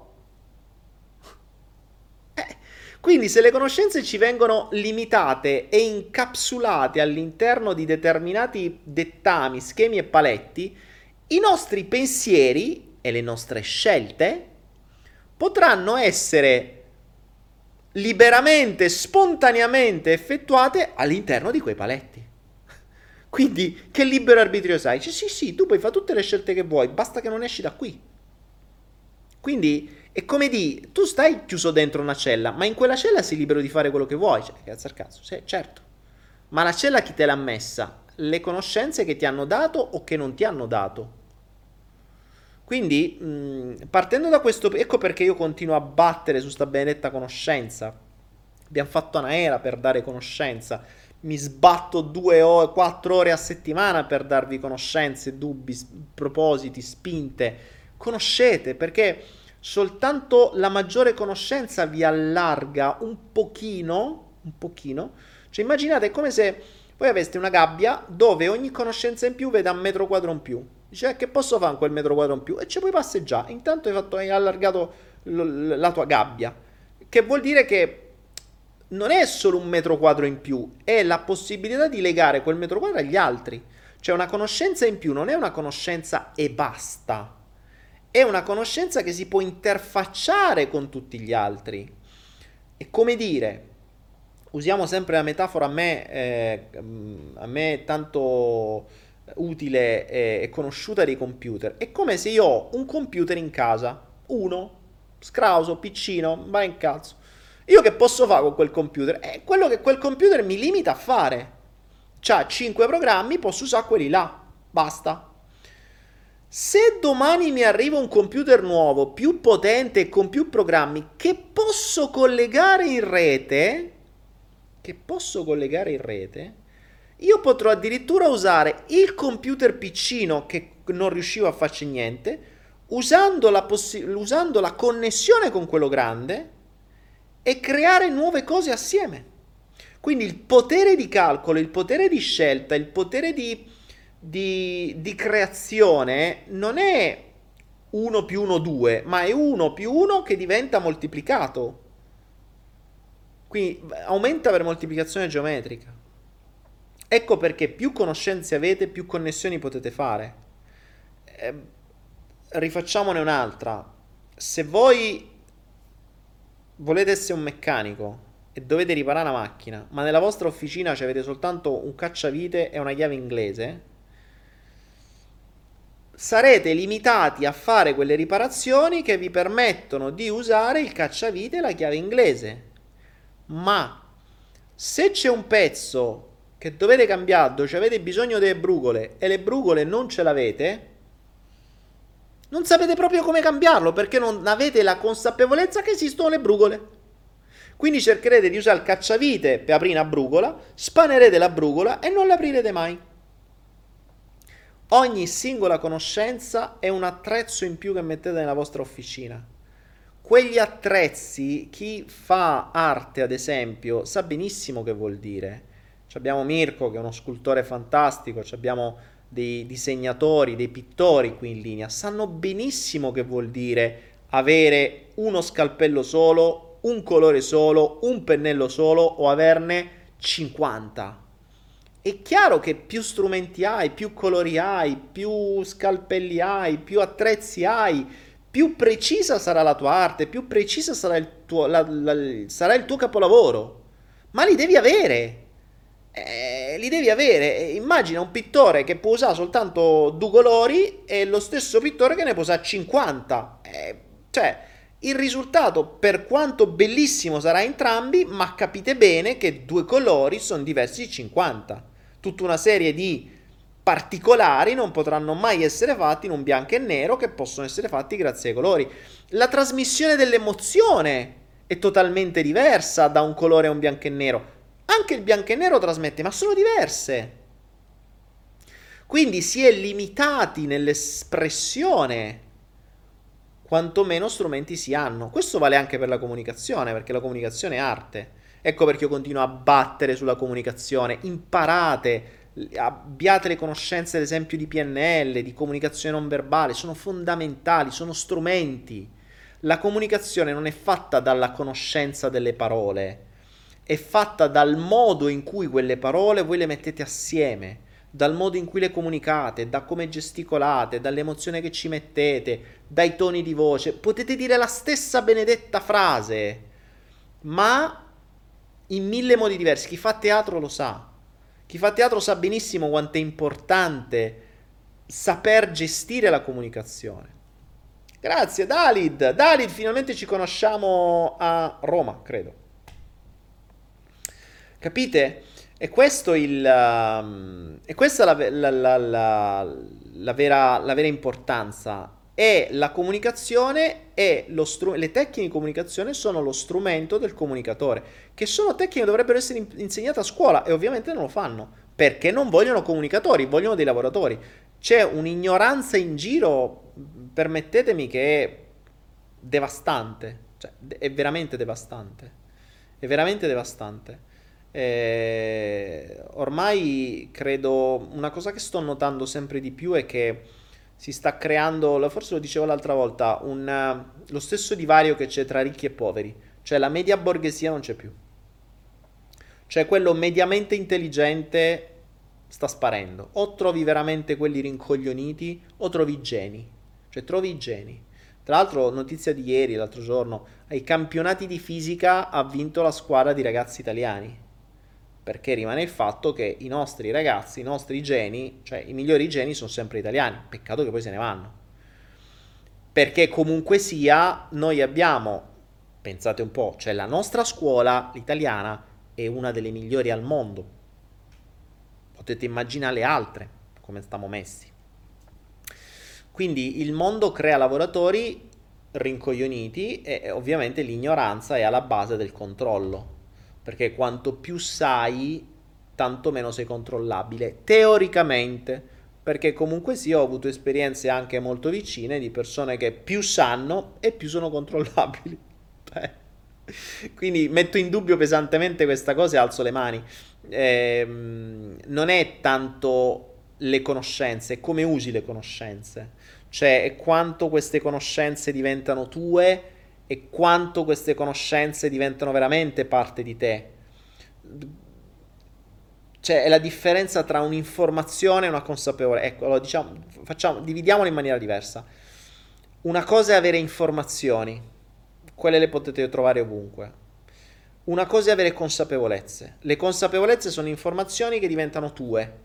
cioè diventano patrimonio della tua conoscenza, della tua coscienza, della tua cultura, del tuo essere, e che è ben diverso dall'informazione. Durante i lab io vi darò delle informazioni e poi faremo delle esperienze. Farete delle esperienze, lavoreremo, ok? Lavorerete, scoprirete, andrete a smanettare dentro la vostra testa, poi magari faremo qualche esperimento, vedremo che cosa ci inventeremo durante strada facendo. Da lì potrete uscire o solo con eh, delle informazioni e quindi non cambiare niente. Cioè, vabbè, ho avuto delle informazioni, sti cazzi, ok? Oppure potresti avere dei salti quantici, potresti avere dei momenti oh cazzo, dei momenti oh cazzo, potresti avere dei momenti che scrivono nella vostra testa, sono, la vostra mente va in onde delta se non ricordo ma no, che sto dicendo? Entra, sì, le delta. Va in onde delta e scrive, ciò vuol dire che delle nuove sinapsi creano delle unioni che restano indelebili. In quel momento avete una consapevolezza, da quel momento in poi le cose cambiano avere solo informazioni. Io vi giuro, ho avuto persone che hanno avuto tante informazioni ma non le hanno consapevolizzate.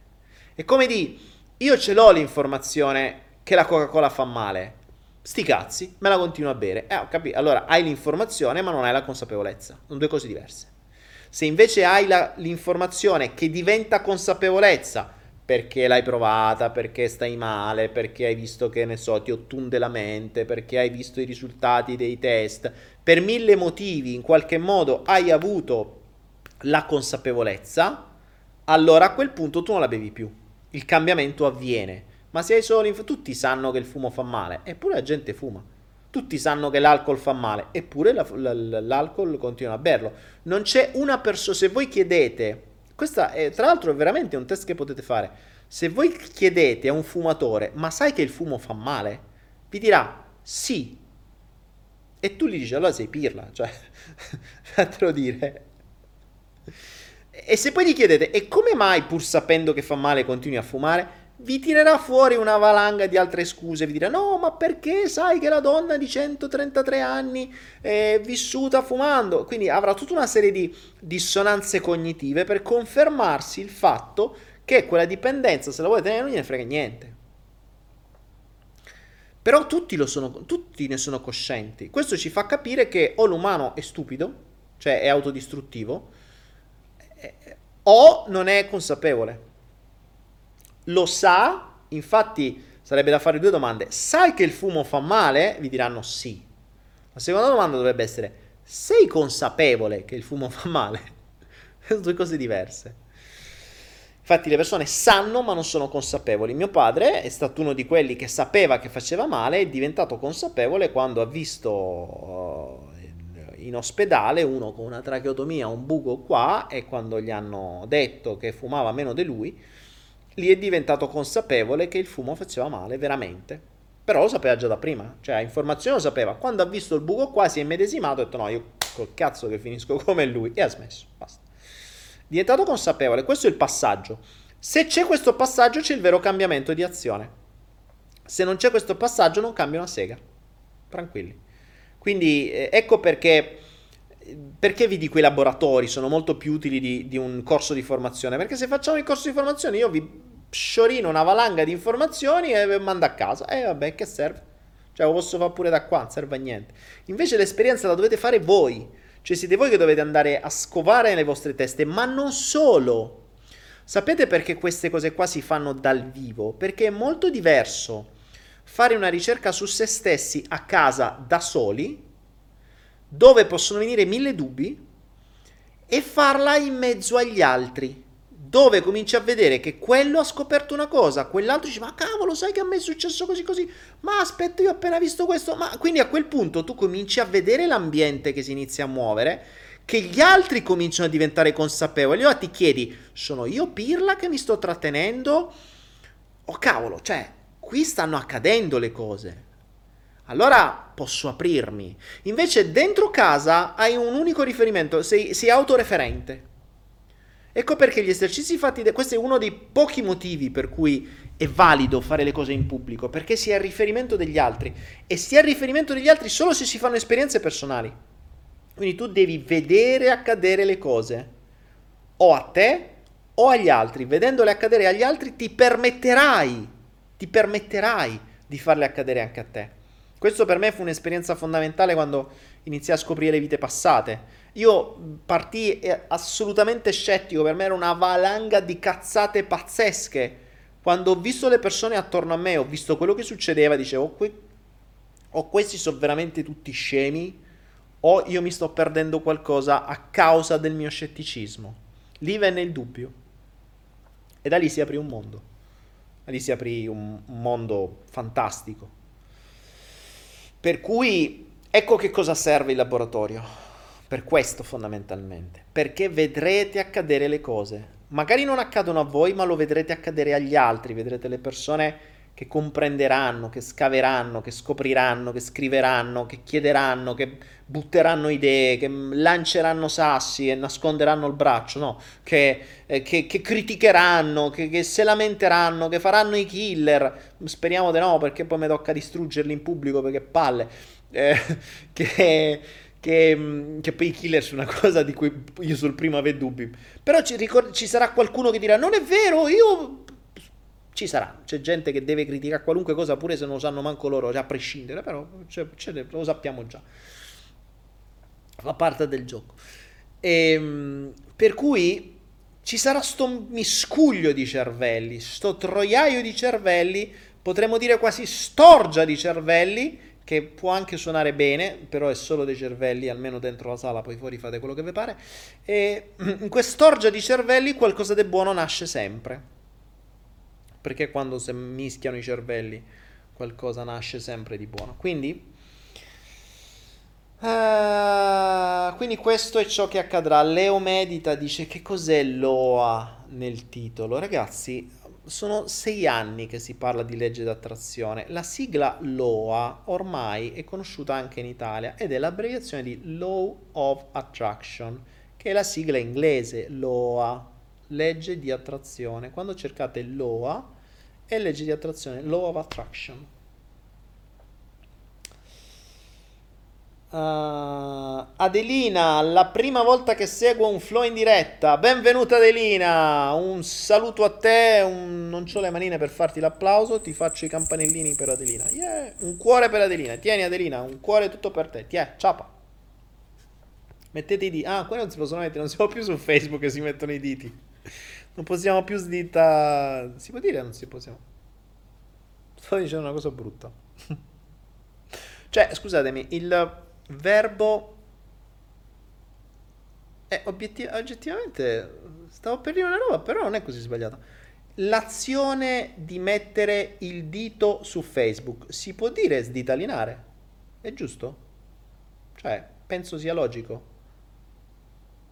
Cioè, se tu metti il dito, l'azione all'infinito, il verbo all'infinito qual è? Sditare, no, sditalinare, giusto? Boh, vabbè. Sentiamo quello. Quello cosa ne dici?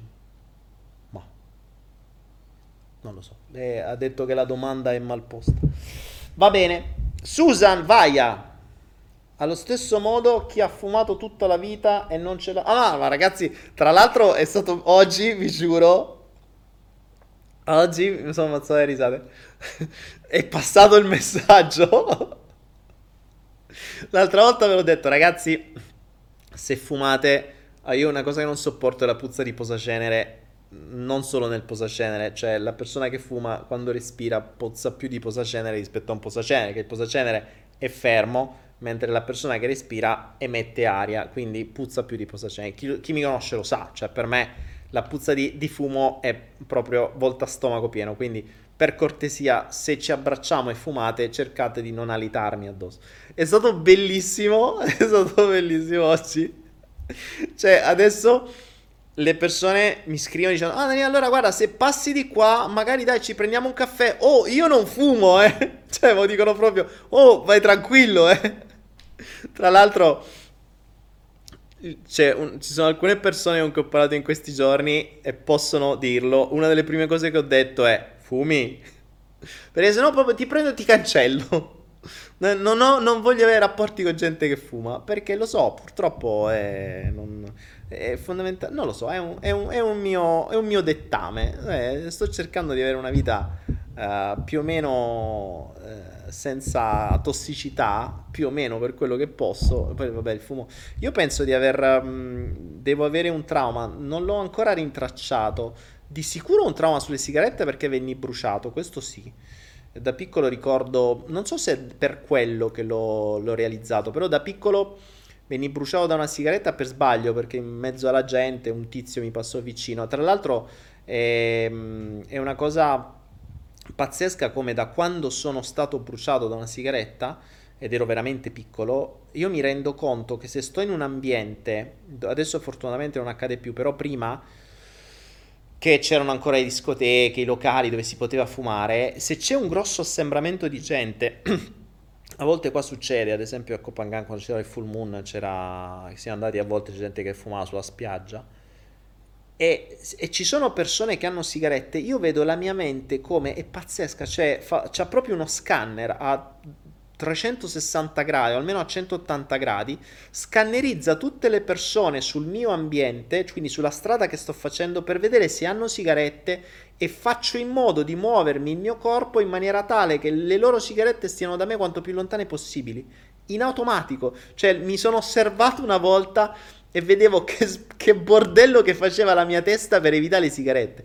Non so se è questo il trauma, ma non credo perché questo qui fu legato alla bruciatura e quindi questo mi tiene lontano proprio dalla sigaretta accesa. Ma devo avere qualche trauma proprio sul, um, sul, sull'odore, perché una roba, io sono estremamente olfattivo, per cui cioè, sento, se una persona ha fumato tre mesi prima, lo sento dal, dall'alito. E, e però non, non, non, ricordo l'evento che mi ha generato questa cosa. Forse il fatto che mio padre fumasse. Eh, forse il fatto che mio padre fumasse, probabilmente ho vissuto in un ambiente per un periodo tossico e quella roba lì. A meno che... Ah! Mi è venuto adesso, forse. Certo. È fantastica la mente. Quando gli fai una domanda ti dà la risposta.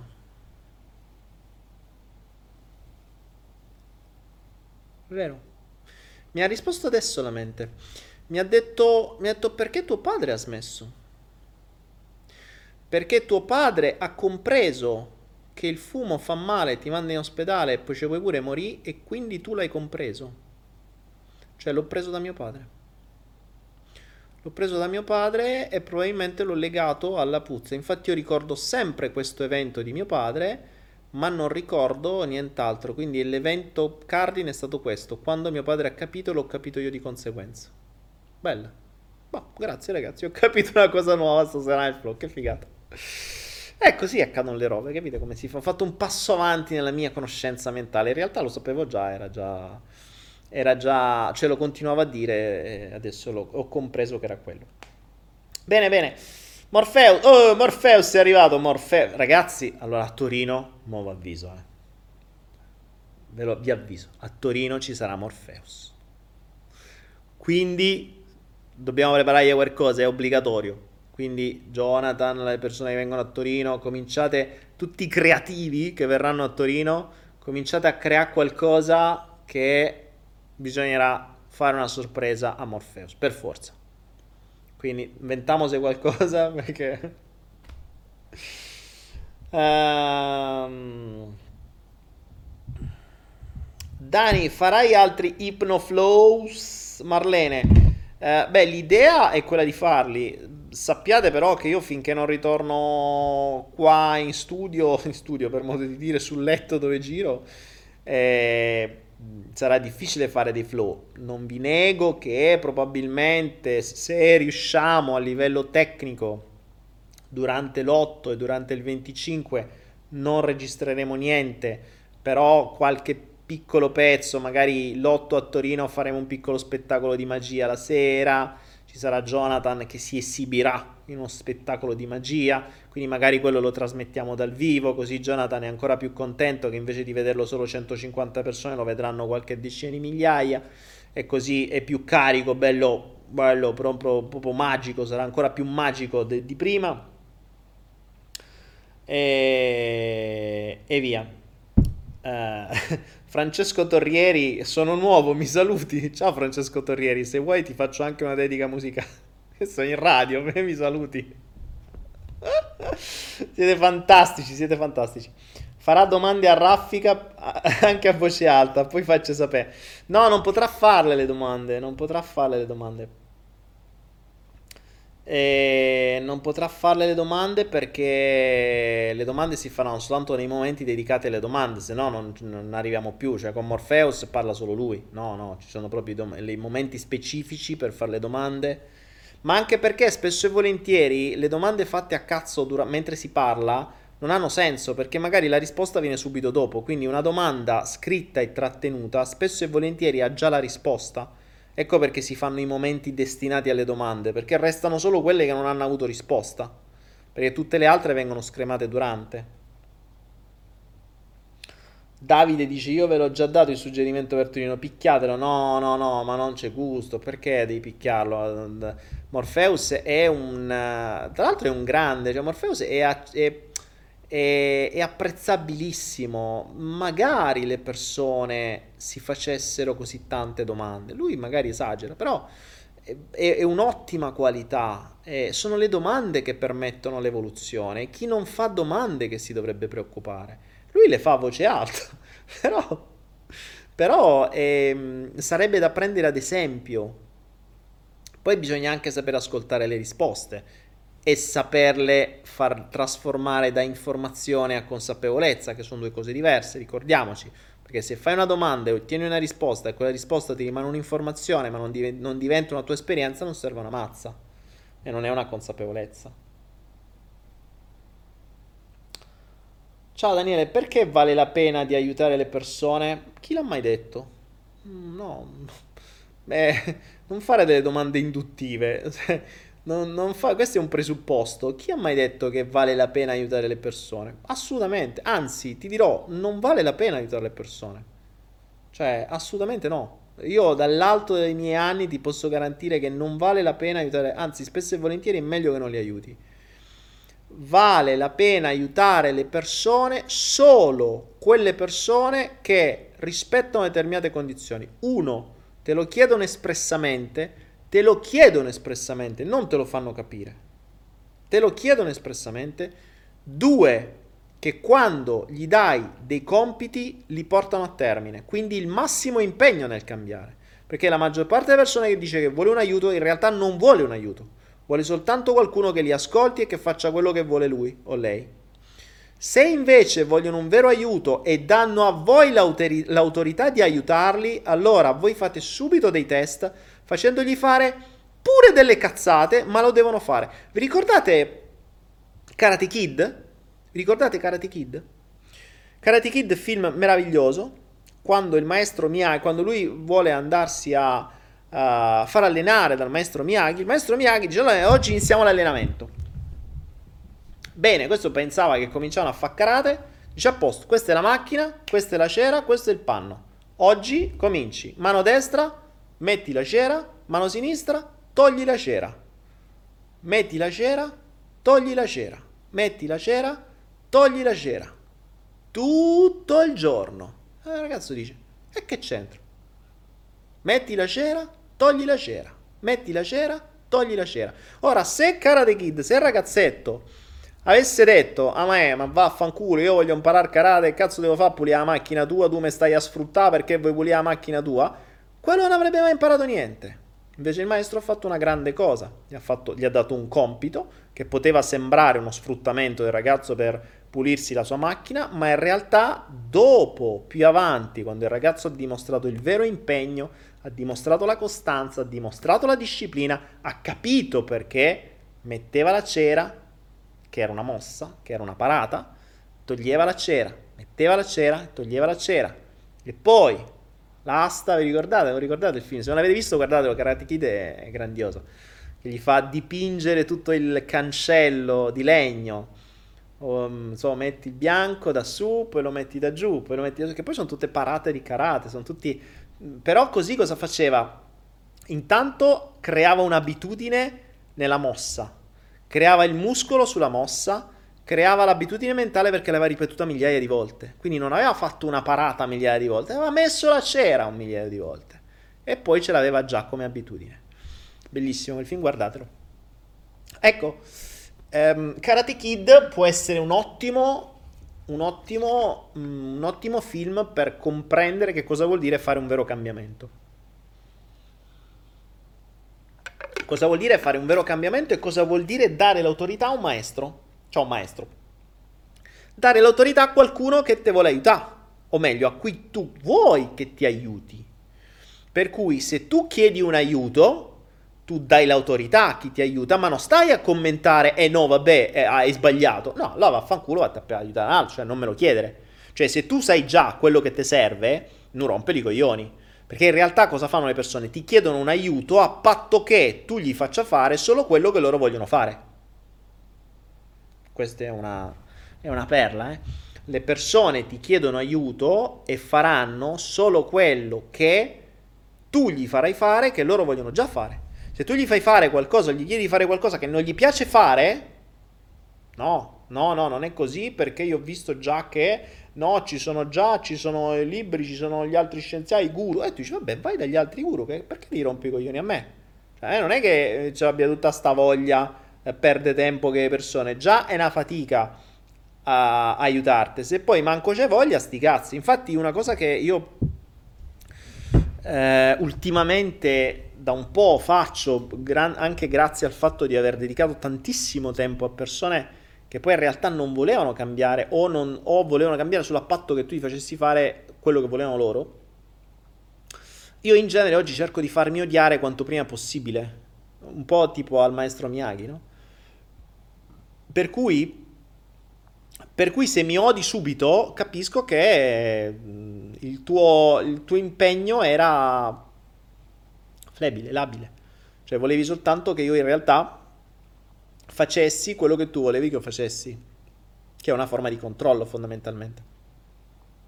E visto che in giro ci sono tante di queste persone, in genere una delle prime cose che faccio è appunto quello di rendermi odioso.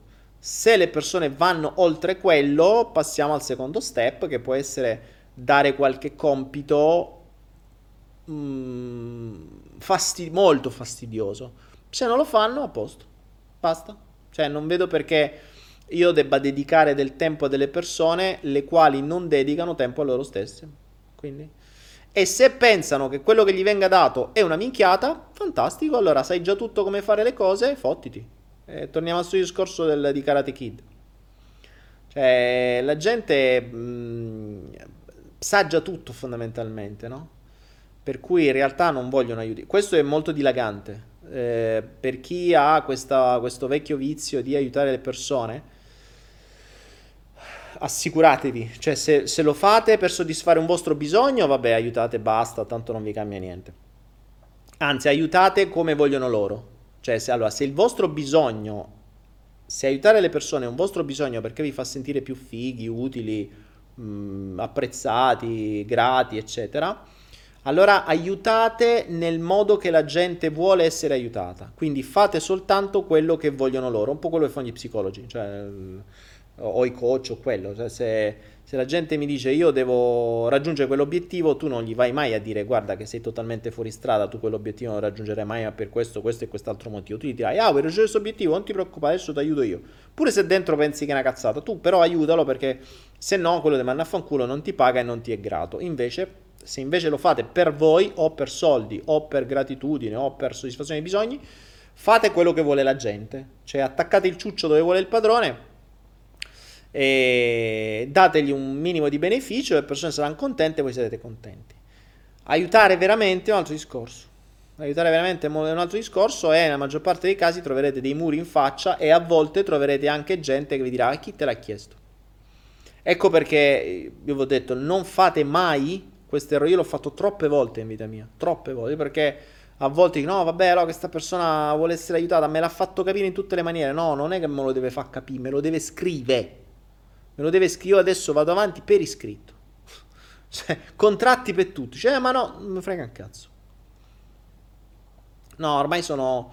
Eh, ne ho viste veramente tante. Ho incontrato nella mia vita davvero migliaia, migliaia e migliaia di persone e per questo mi sono isolato, me ne sono rotto il cazzo. Perché bisogna cambiare un po' paradigma. Quindi attenzione ad aiutare le persone, se veramente volete aiutarle non lo fate per voi, cosa difficile, eh, difficilmente lo fate per voi. Eh, se lo fate realmente per loro, mh, mm, allora, se volete veramente aiutare le persone, andate in una missione in Africa o in Cambogia eh, fate i volontari. Ecco, quello vuol dire aiutare le persone, che è ben diverso. Se invece volete fintamente aiutare delle persone che in realtà non hanno bisogno di aiuto perché hanno già tutto, i loro problemi sono niente rispetto a quello che possono essere i veri problemi della vita, però se volete farlo comunque che almeno si impegnino, che almeno si impegnino seriamente. E quindi guardatevi Karate Kid e prendete spunto dal maestro Miyagi, se volete fare i maestri, e dal Kid, che non mi ricordo lui come si chiamava, ehm, dal, dal, ragazzetto per quanto riguarda la disciplina e, la, e tutto quello che ha, che ha fatto. Se, se, se, se, avete bisogno di aiuto imparate al ragazzetto, se volete fare i maestri imparate da Miyagi. Guardatevi quel film che è veramente un capolavoro. Wow, che linguaggio scurrile! No, manco, manco esagerato oggi, in genere sono molto peggio. Come far diventare un'informazione una consapevolezza? Puoi fare gli esempi, Leo medita. Ehm, ma Leo, te l'ho accennato prima, mm, la consapevolezza ti avviene soltanto con l'esperienza, cioè devi fare esperienza di quell'informazione. Ecco perché appunto i laboratori, per me la ricerca è alla base. E, ehm, come fai a dire che i cereali fanno male? Io te lo posso dire, è un'informazione. Ok, vuoi fare esperienza? Perfetto, stai un mese senza cereali, poi ne riparliamo. Quando starai un mese senza cereali, tu comprenderai la differenza. Comprenderai la differenza di lucidità mentale, comprenderai la differenza di energia, comprenderai la differenza di salute, comprenderai la differenza di malesseri che spariranno, comprenderai un sacco di robe.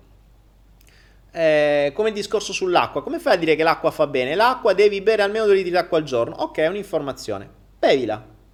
Prendi l'abitudine. Poi ne riparliamo.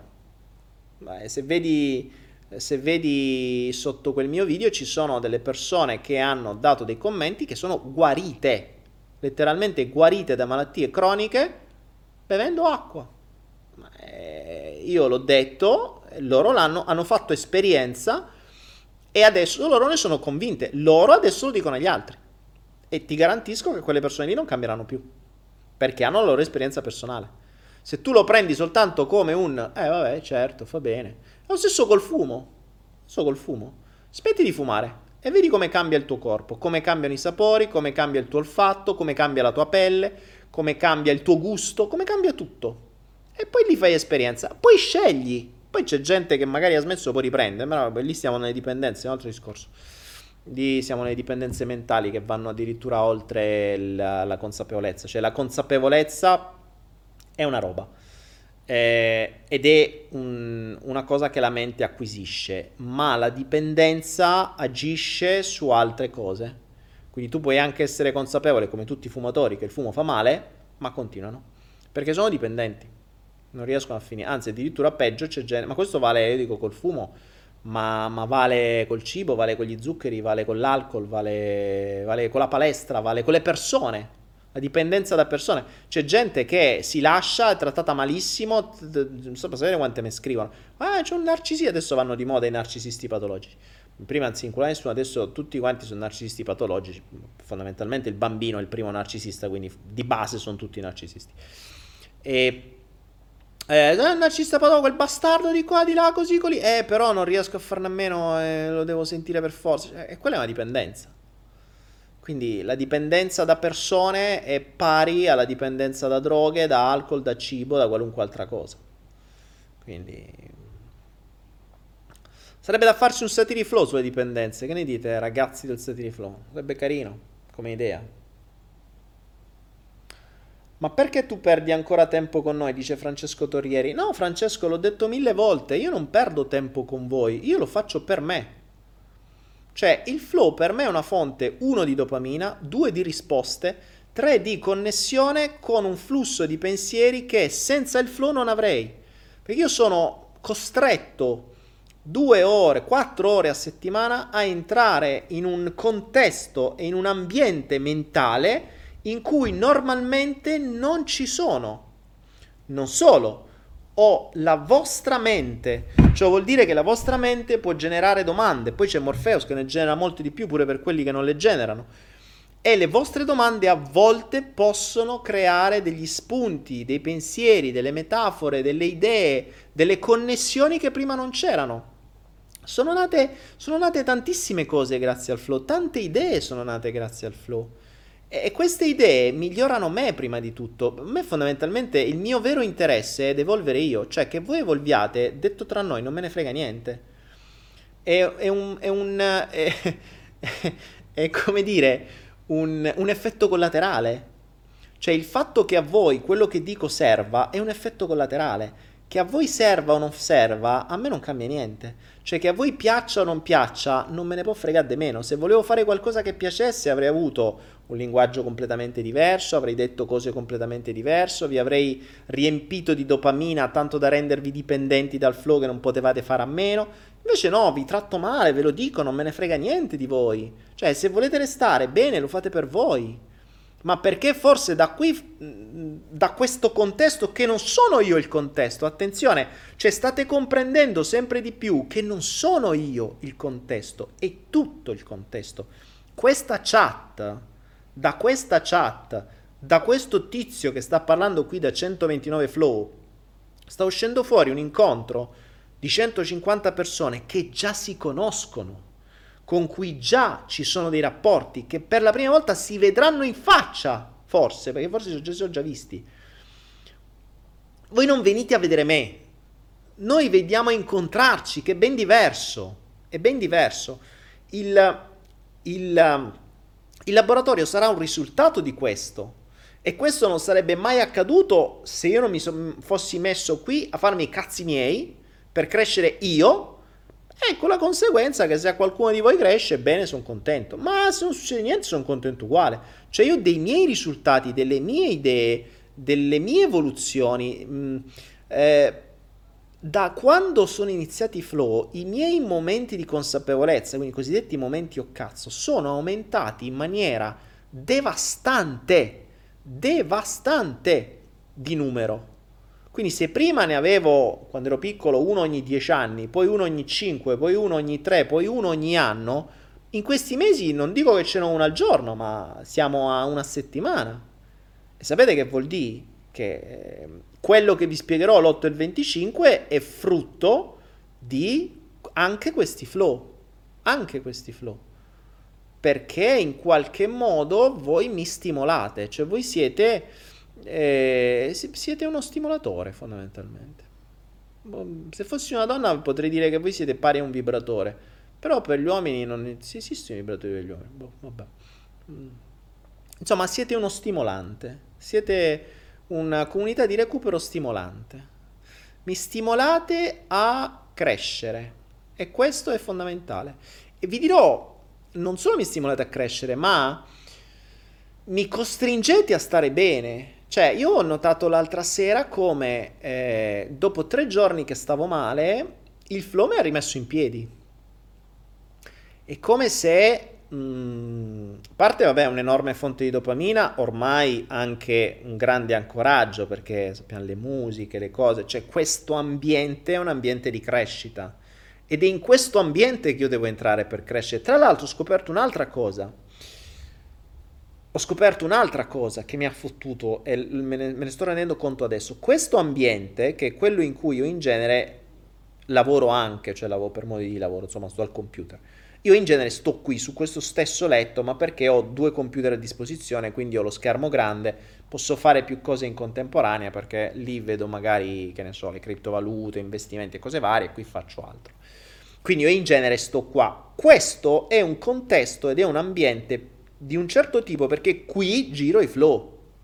Quindi l'ancora, l'innesco, eh, il terreno è già più proficuo, più profittevole, più funzionale rispetto all'altra stanza dove dormo solo. E io ho fatto questo errore, ho fatto questo errore perché in effetti sono stato tre giorni chiuso in quella stanza senza venire mai qua. Se io fossi venuto qua probabilmente sarei stato meglio all'istante perché su questo letto, con quel monitor davanti e con tutto questo ambiente, io sarei rientrato immediatamente in connessione con me stesso avrei capito prima le cose che dovevo capire. Invece non l'ho fatto. Questo è un altro, un altro bel, un altro bel insegnamento. E infatti è successo così. Cioè, io appena mi sono messo qui, ovvero un paio d'ore prima che iniziasse il flow, mi è passato tutto. È passata la nausea, è passato il mal di testa, è passato il mal di stomaco, tutto. Tutto. Ora, è passato perché c'era il flow, è passato perché sono entrato in questo ambiente mentale. Quindi è per questo che io li faccio, perché servono a me, l'ho detto mille volte. Voi siete un effetto collaterale positivo. Intrappolato, tu non vale un cazzo, te lo dice intrappolato. Ma sì, ma è vero, io lo so, l'ho detto anch'io, eh, stai usando stai usando la mia frase dell'ultimo passion. Sì, sì, ma assolutamente mm, io so di non valere ed è il motivo per cui continuo a studiare. Eh, se credessi di valere smetterei di studiare adesso, cioè smetterei di fare ricerca, smetterei di fare smetterei di fare tutto quello che faccio e mi farei pagare 300 euro all'ora per fare delle coaching come vedo fare in giro che mi fanno mi mandano oh, Dio mio lasciatemi fatemi sta zitto fatemi sta zitto spesso un vibratore serve più del pane anzi il pane mi sa che fa male perciò grazie Lialli, ma è sicuro che è pane o forse volevi dire che forse un, spesso un vibratore serve più del pe, pe, pe no. boh, vabbè. Uh, la legge del ritmo, Daniele, manteniamo il ritmo.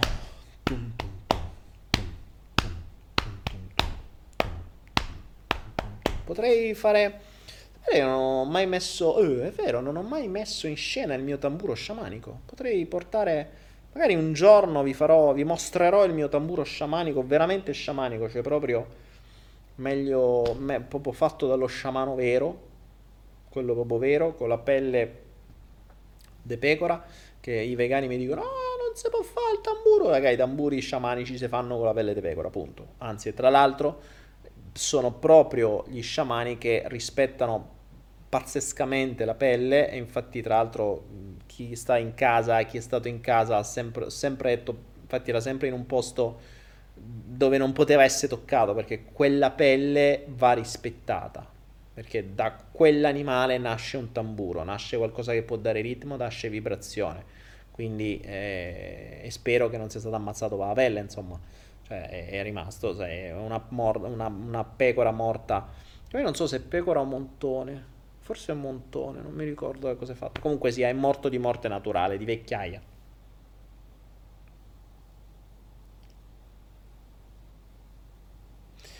Morfeo, sì, sì, lo faccio per te, ma sì, lo faccio anche per aiutare in piccolo chi vorrà ascoltare, ma va bene, il flow nasce per questo, no? Nulla accade per caso e tutto avrà un senso per te che lo stai ascoltando, ma solo se davvero riuscirai a capirlo e a comprenderlo.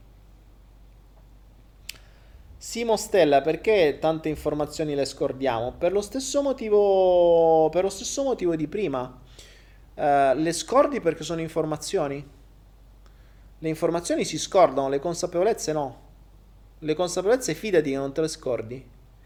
E ti faccio una domanda, mm, Simo Stella.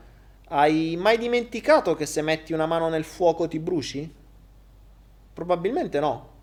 Eppure quella è un'informazione, ma c'hai l'esperienza. Perché quella non la dimentichi e le altre sì? Manca l'esperienza, ecco perché vi dico quanta più esperienza fate, tanto più le informazioni diventano consapevolezze. Il grosso errore di chi fa solo corsi, cioè dei corsisti, dei cosiddetti corsisti, sta nel fatto che ascoltano uno che parla.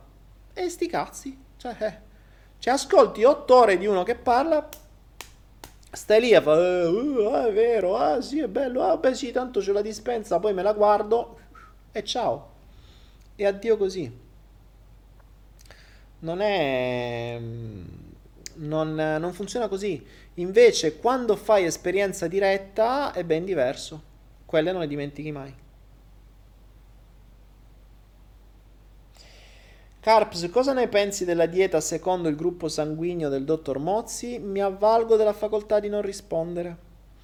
Fatti due ricerche.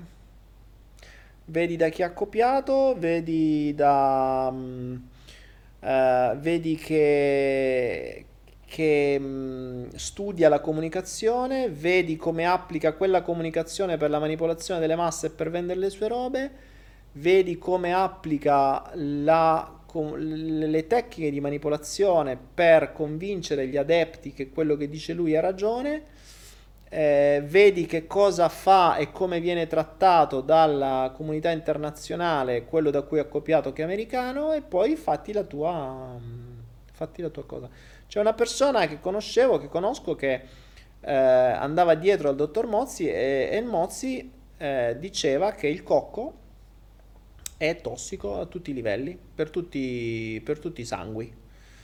E, ehm, poi quando è venuto in Asia, che qui praticamente il cocco è ovunque, cioè ci fanno le case di cocco, c'è il latte di cocco, c'è l'olio di cocco, c'hai tutti i pasti a base di cocco, c'hai le scaglie di cocco, c'hai i dolci di cocco, c'hai tutto di cocco, c'è il cocco, c'è l'acqua di cocco, c'è la polpa di cocco, c'hai cioè il cocco è ovunque, ce l'ho in giardino, te casca pure in testa il cocco, è una delle, puoi pure morire col cocco. Ecco, l'unica maniera per cui puoi morire col cocco è che te casca in testa. Ora, quando è venuta qui questa persona e ha visto che qui c'erano milioni di asiatici che mangiavano cocco tutti i giorni e non morivano, ha detto cazzo, forse Mozzi ha detto una minchiata. E la cosa bella qual è stata? Che questa persona che era estremamente convinta di Mozzi, quando ha mangiato il cocco per la prima volta, la sua convinzione l'ha fatta stare male perché doveva convincersi che aveva ragione. Qui non era il cocco che faceva male, ma la convinzione è così forte che era stata data da un'autorità esterna. Poi quando ha visto che tutti gli altri non morivano, a che la convinzione è caduta perché ha avuto un'esperienza diversa e oggi se non mangia e beve cocco sta male quasi al contrario, cioè è quasi diventata dipendente dal cocco. E qui veramente ovunque, tra l'altro uno dei, degli alimenti migliori in assoluto il cocco, eh? a parte alimenti, è proprio una delle piante eh, tra, tra, l'altro più intelligenti in assoluto, cioè il cocco è una cosa di fantastico, eh, puoi usare tutto del cocco, non rimane niente, cioè dai, ci fanno le case con i tronchi, i tetti con le foglie, eh, il combustibile con le cocce de, de, de cocco, cioè fanno le cose artistiche, di tu, c'è, il, c'è, un, c'è un mercato sul cocco pazzesco. Cocco è uno dei, dei, dei, dei, delle piante forse più intelligenti e migliori che possiamo avere sul pianeta Terra. Le palme da cocco, eh, poi ci sono le palme da olio, sono due cose diverse. Non dite l'olio di palma, sono due cose diverse. Le palme da olio e le palme da cocco sono due piante completamente diverse. Uh,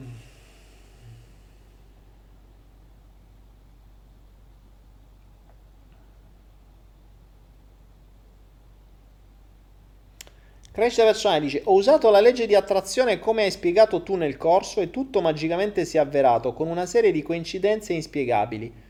Con la morte di sei persone, come faccio a parlare con te? Eh, stai parlando con me. Tu hai appena letto la domanda, quindi stai parlando con me.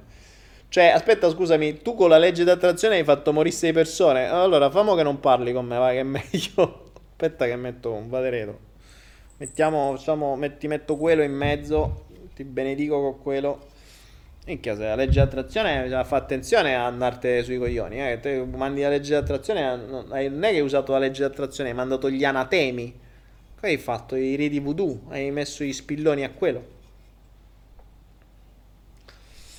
Mozzi indica la carne come alimento principe dello 0RH. Sì, sì, ma infatti, eh, sapete, una volta, tra l'altro, questa è una delle tecniche di manipolazione peggiori. peggiori. Fu una persona moziana che mi disse: Ah, tu cosa sei? Io sono 0 RH negativo, tra l'altro sangue non umano, vabbè, a parte quello. E, mh, io sono 0 RH negativo e questa persona mi fa: Eh, tu dovresti mangiare carne. Dice, Ma guarda, io su carne rossa. Tu, guarda, io sinceramente non mangio carne rossa da boh, ho perso il conto. Cioè, sto benissimo, da quando non la mangio sto benissimo. E lì la risposta che mi fece capire come venivano usate le tecniche di manipolazione. Quindi io ti dico: non mangio carne rossa da anni sto benissimo, sto molto meglio da quando non la mangio. Lei mi fa, quanti anni hai? allora ce n'avevo, boh, mi ricordo, 40, 38, quello che era. Mi fa, ah, no, vabbè, è normale, vedrai dopo i 50. Ma vaffanculo. Cioè, tu non hai, perché tra l'altro manco lei aveva 50 anni, quindi non poteva manco dirmelo. Quindi cosa fai? Tu mi metti paura, mi metti una paura sul futuro per confermare la tua scelta, cioè per, fa- per convincermi che tu hai ragione. Ma e questa è strategia del terrore, ragazzi. Cioè, la strategia del terrore è tipica da manipolazione delle masse. Quindi, se tu, dottore, mi vuoi convincere che la tua cosa è vera usando la strategia del terrore, già per me vieni messo a morte. Cioè, già per me tu rientri all'interno di strategie di comunicazione, di manipolazione delle masse a un fine che probabilmente è commerciale o di potere, di setta, di quello che sia. Perché non puoi ragionare così. Io ti dico sto bene, tu mi vieni a dire, eh no, eh, mo stai bene, vedrai, uh, uff.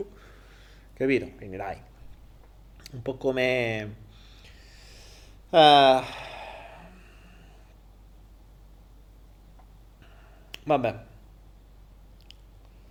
Quindi non posso liberare la tartaruga, dice Morpheus. Quella che c'è nel cervello o quella che c'è in pancia? Oh ragazzi 3.45 siamo fatti le 4 Sto da due ore qua Basta Oh basta Basta Il flow finisce qua. Ragazzi Questa sera io vi saluto ufficialmente I flow finiscono Terminano di esistere. Almeno per adesso Almeno, Fate queste vacanze tranquille senza di me. In realtà Molti di voi ci vedremo tra agosto Tra Roma e Torino per cui il, fro, il, il, fro, il flow termina qua per questa sessione col 129esimo. State collegati sul mio canale YouTube e soprattutto iscrivetevi al canale, spuntate la campanellina perché così quando verranno delle estemporanee e accenderò dal mio telefonino col mio bravo bastoncino eh, come si fanno quelli di, delle selfie e andremo live perché vi vorrò sparare qualche minchiata dal vivo mentre sarò in giro per l'Italia. Magari faccio il camera car dalla macchina. Che ah, potrei fare il camera car, tanto dovrò viaggiare un sacco di tempo, mi metto lì sparo cazzate dalla macchina. Ci potrei fare. potrebbe ormai va di moda sta cosa. Voglio vedere se riesco a farla, potrebbe essere una buona Bravi mi avete fatto venire questa idea. E ehm, quindi mettete la campanellina perché potrei apparire così d'amblè da un momento all'altro e se poi non appaio potreste perdervi chissà quale grande illuminazione o intuizione o minchiata del momento.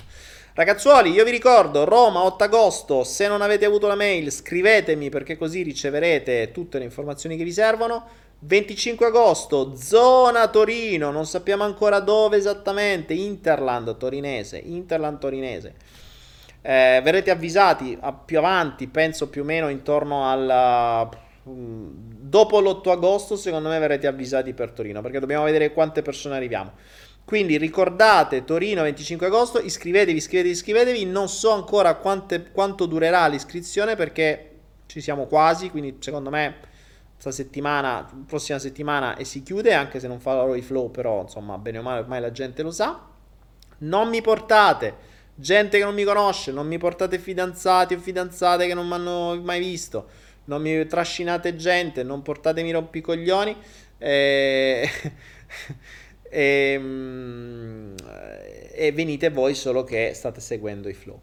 Detto ciò, cosa avanza da dirvi? Se volete fare qualche donazione potete sempre farla su donazioni.me, invece per Torino www.donazioni.me slash Torino Uh, vi ricordo tra l'altro, ah, non, questi giorni non vi ho mm, pubblicizzato per niente Anaera. Su anaera.net abbiamo messo dei corsi nuovi gratis. C'è il corso di Jonathan, potrete vedere Jonathan che vi fa il corso di Canva.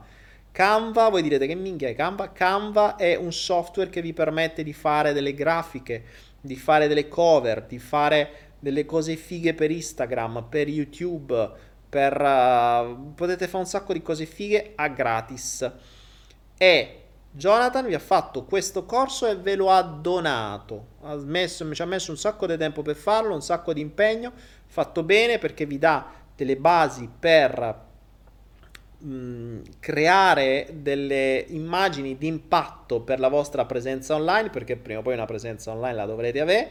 Quindi Facebook, Instagram, YouTube per fare le varie cover, le impostazioni, le grandezze, eccetera con l'utilizzo appunto di Canva che è un software gratuito molto potente che permette di fare molte molte cose fighe. Quindi scaricate il corso di Jonathan, andate su www.anaera.net, lo trovate subito lì Canva e poi ci avete sempre tutte le altre cose, c'è nuova, il nuovo pacco con la melatonina. Abbiamo cambiato ancora di più adesso praticamente abbiamo finito la melatonina da tutti i fornitori. Cioè, abbiamo talmente tante abbiamo seccati tutti e quindi adesso abbiamo un altro fornitore. Adesso le boccette sono tre. Eh, ancora più che tra l'altro costa di più questa qui però abbiamo lasciato lo stesso prezzo. Mm, per cui vabbè c'è anche la melatonina c'è sempre il NAC per il, i metalli pesanti c'è sempre la bottiglia con l'acqua idrogenata che mi porterò anche in Italia. Spero che, di averla già in Italia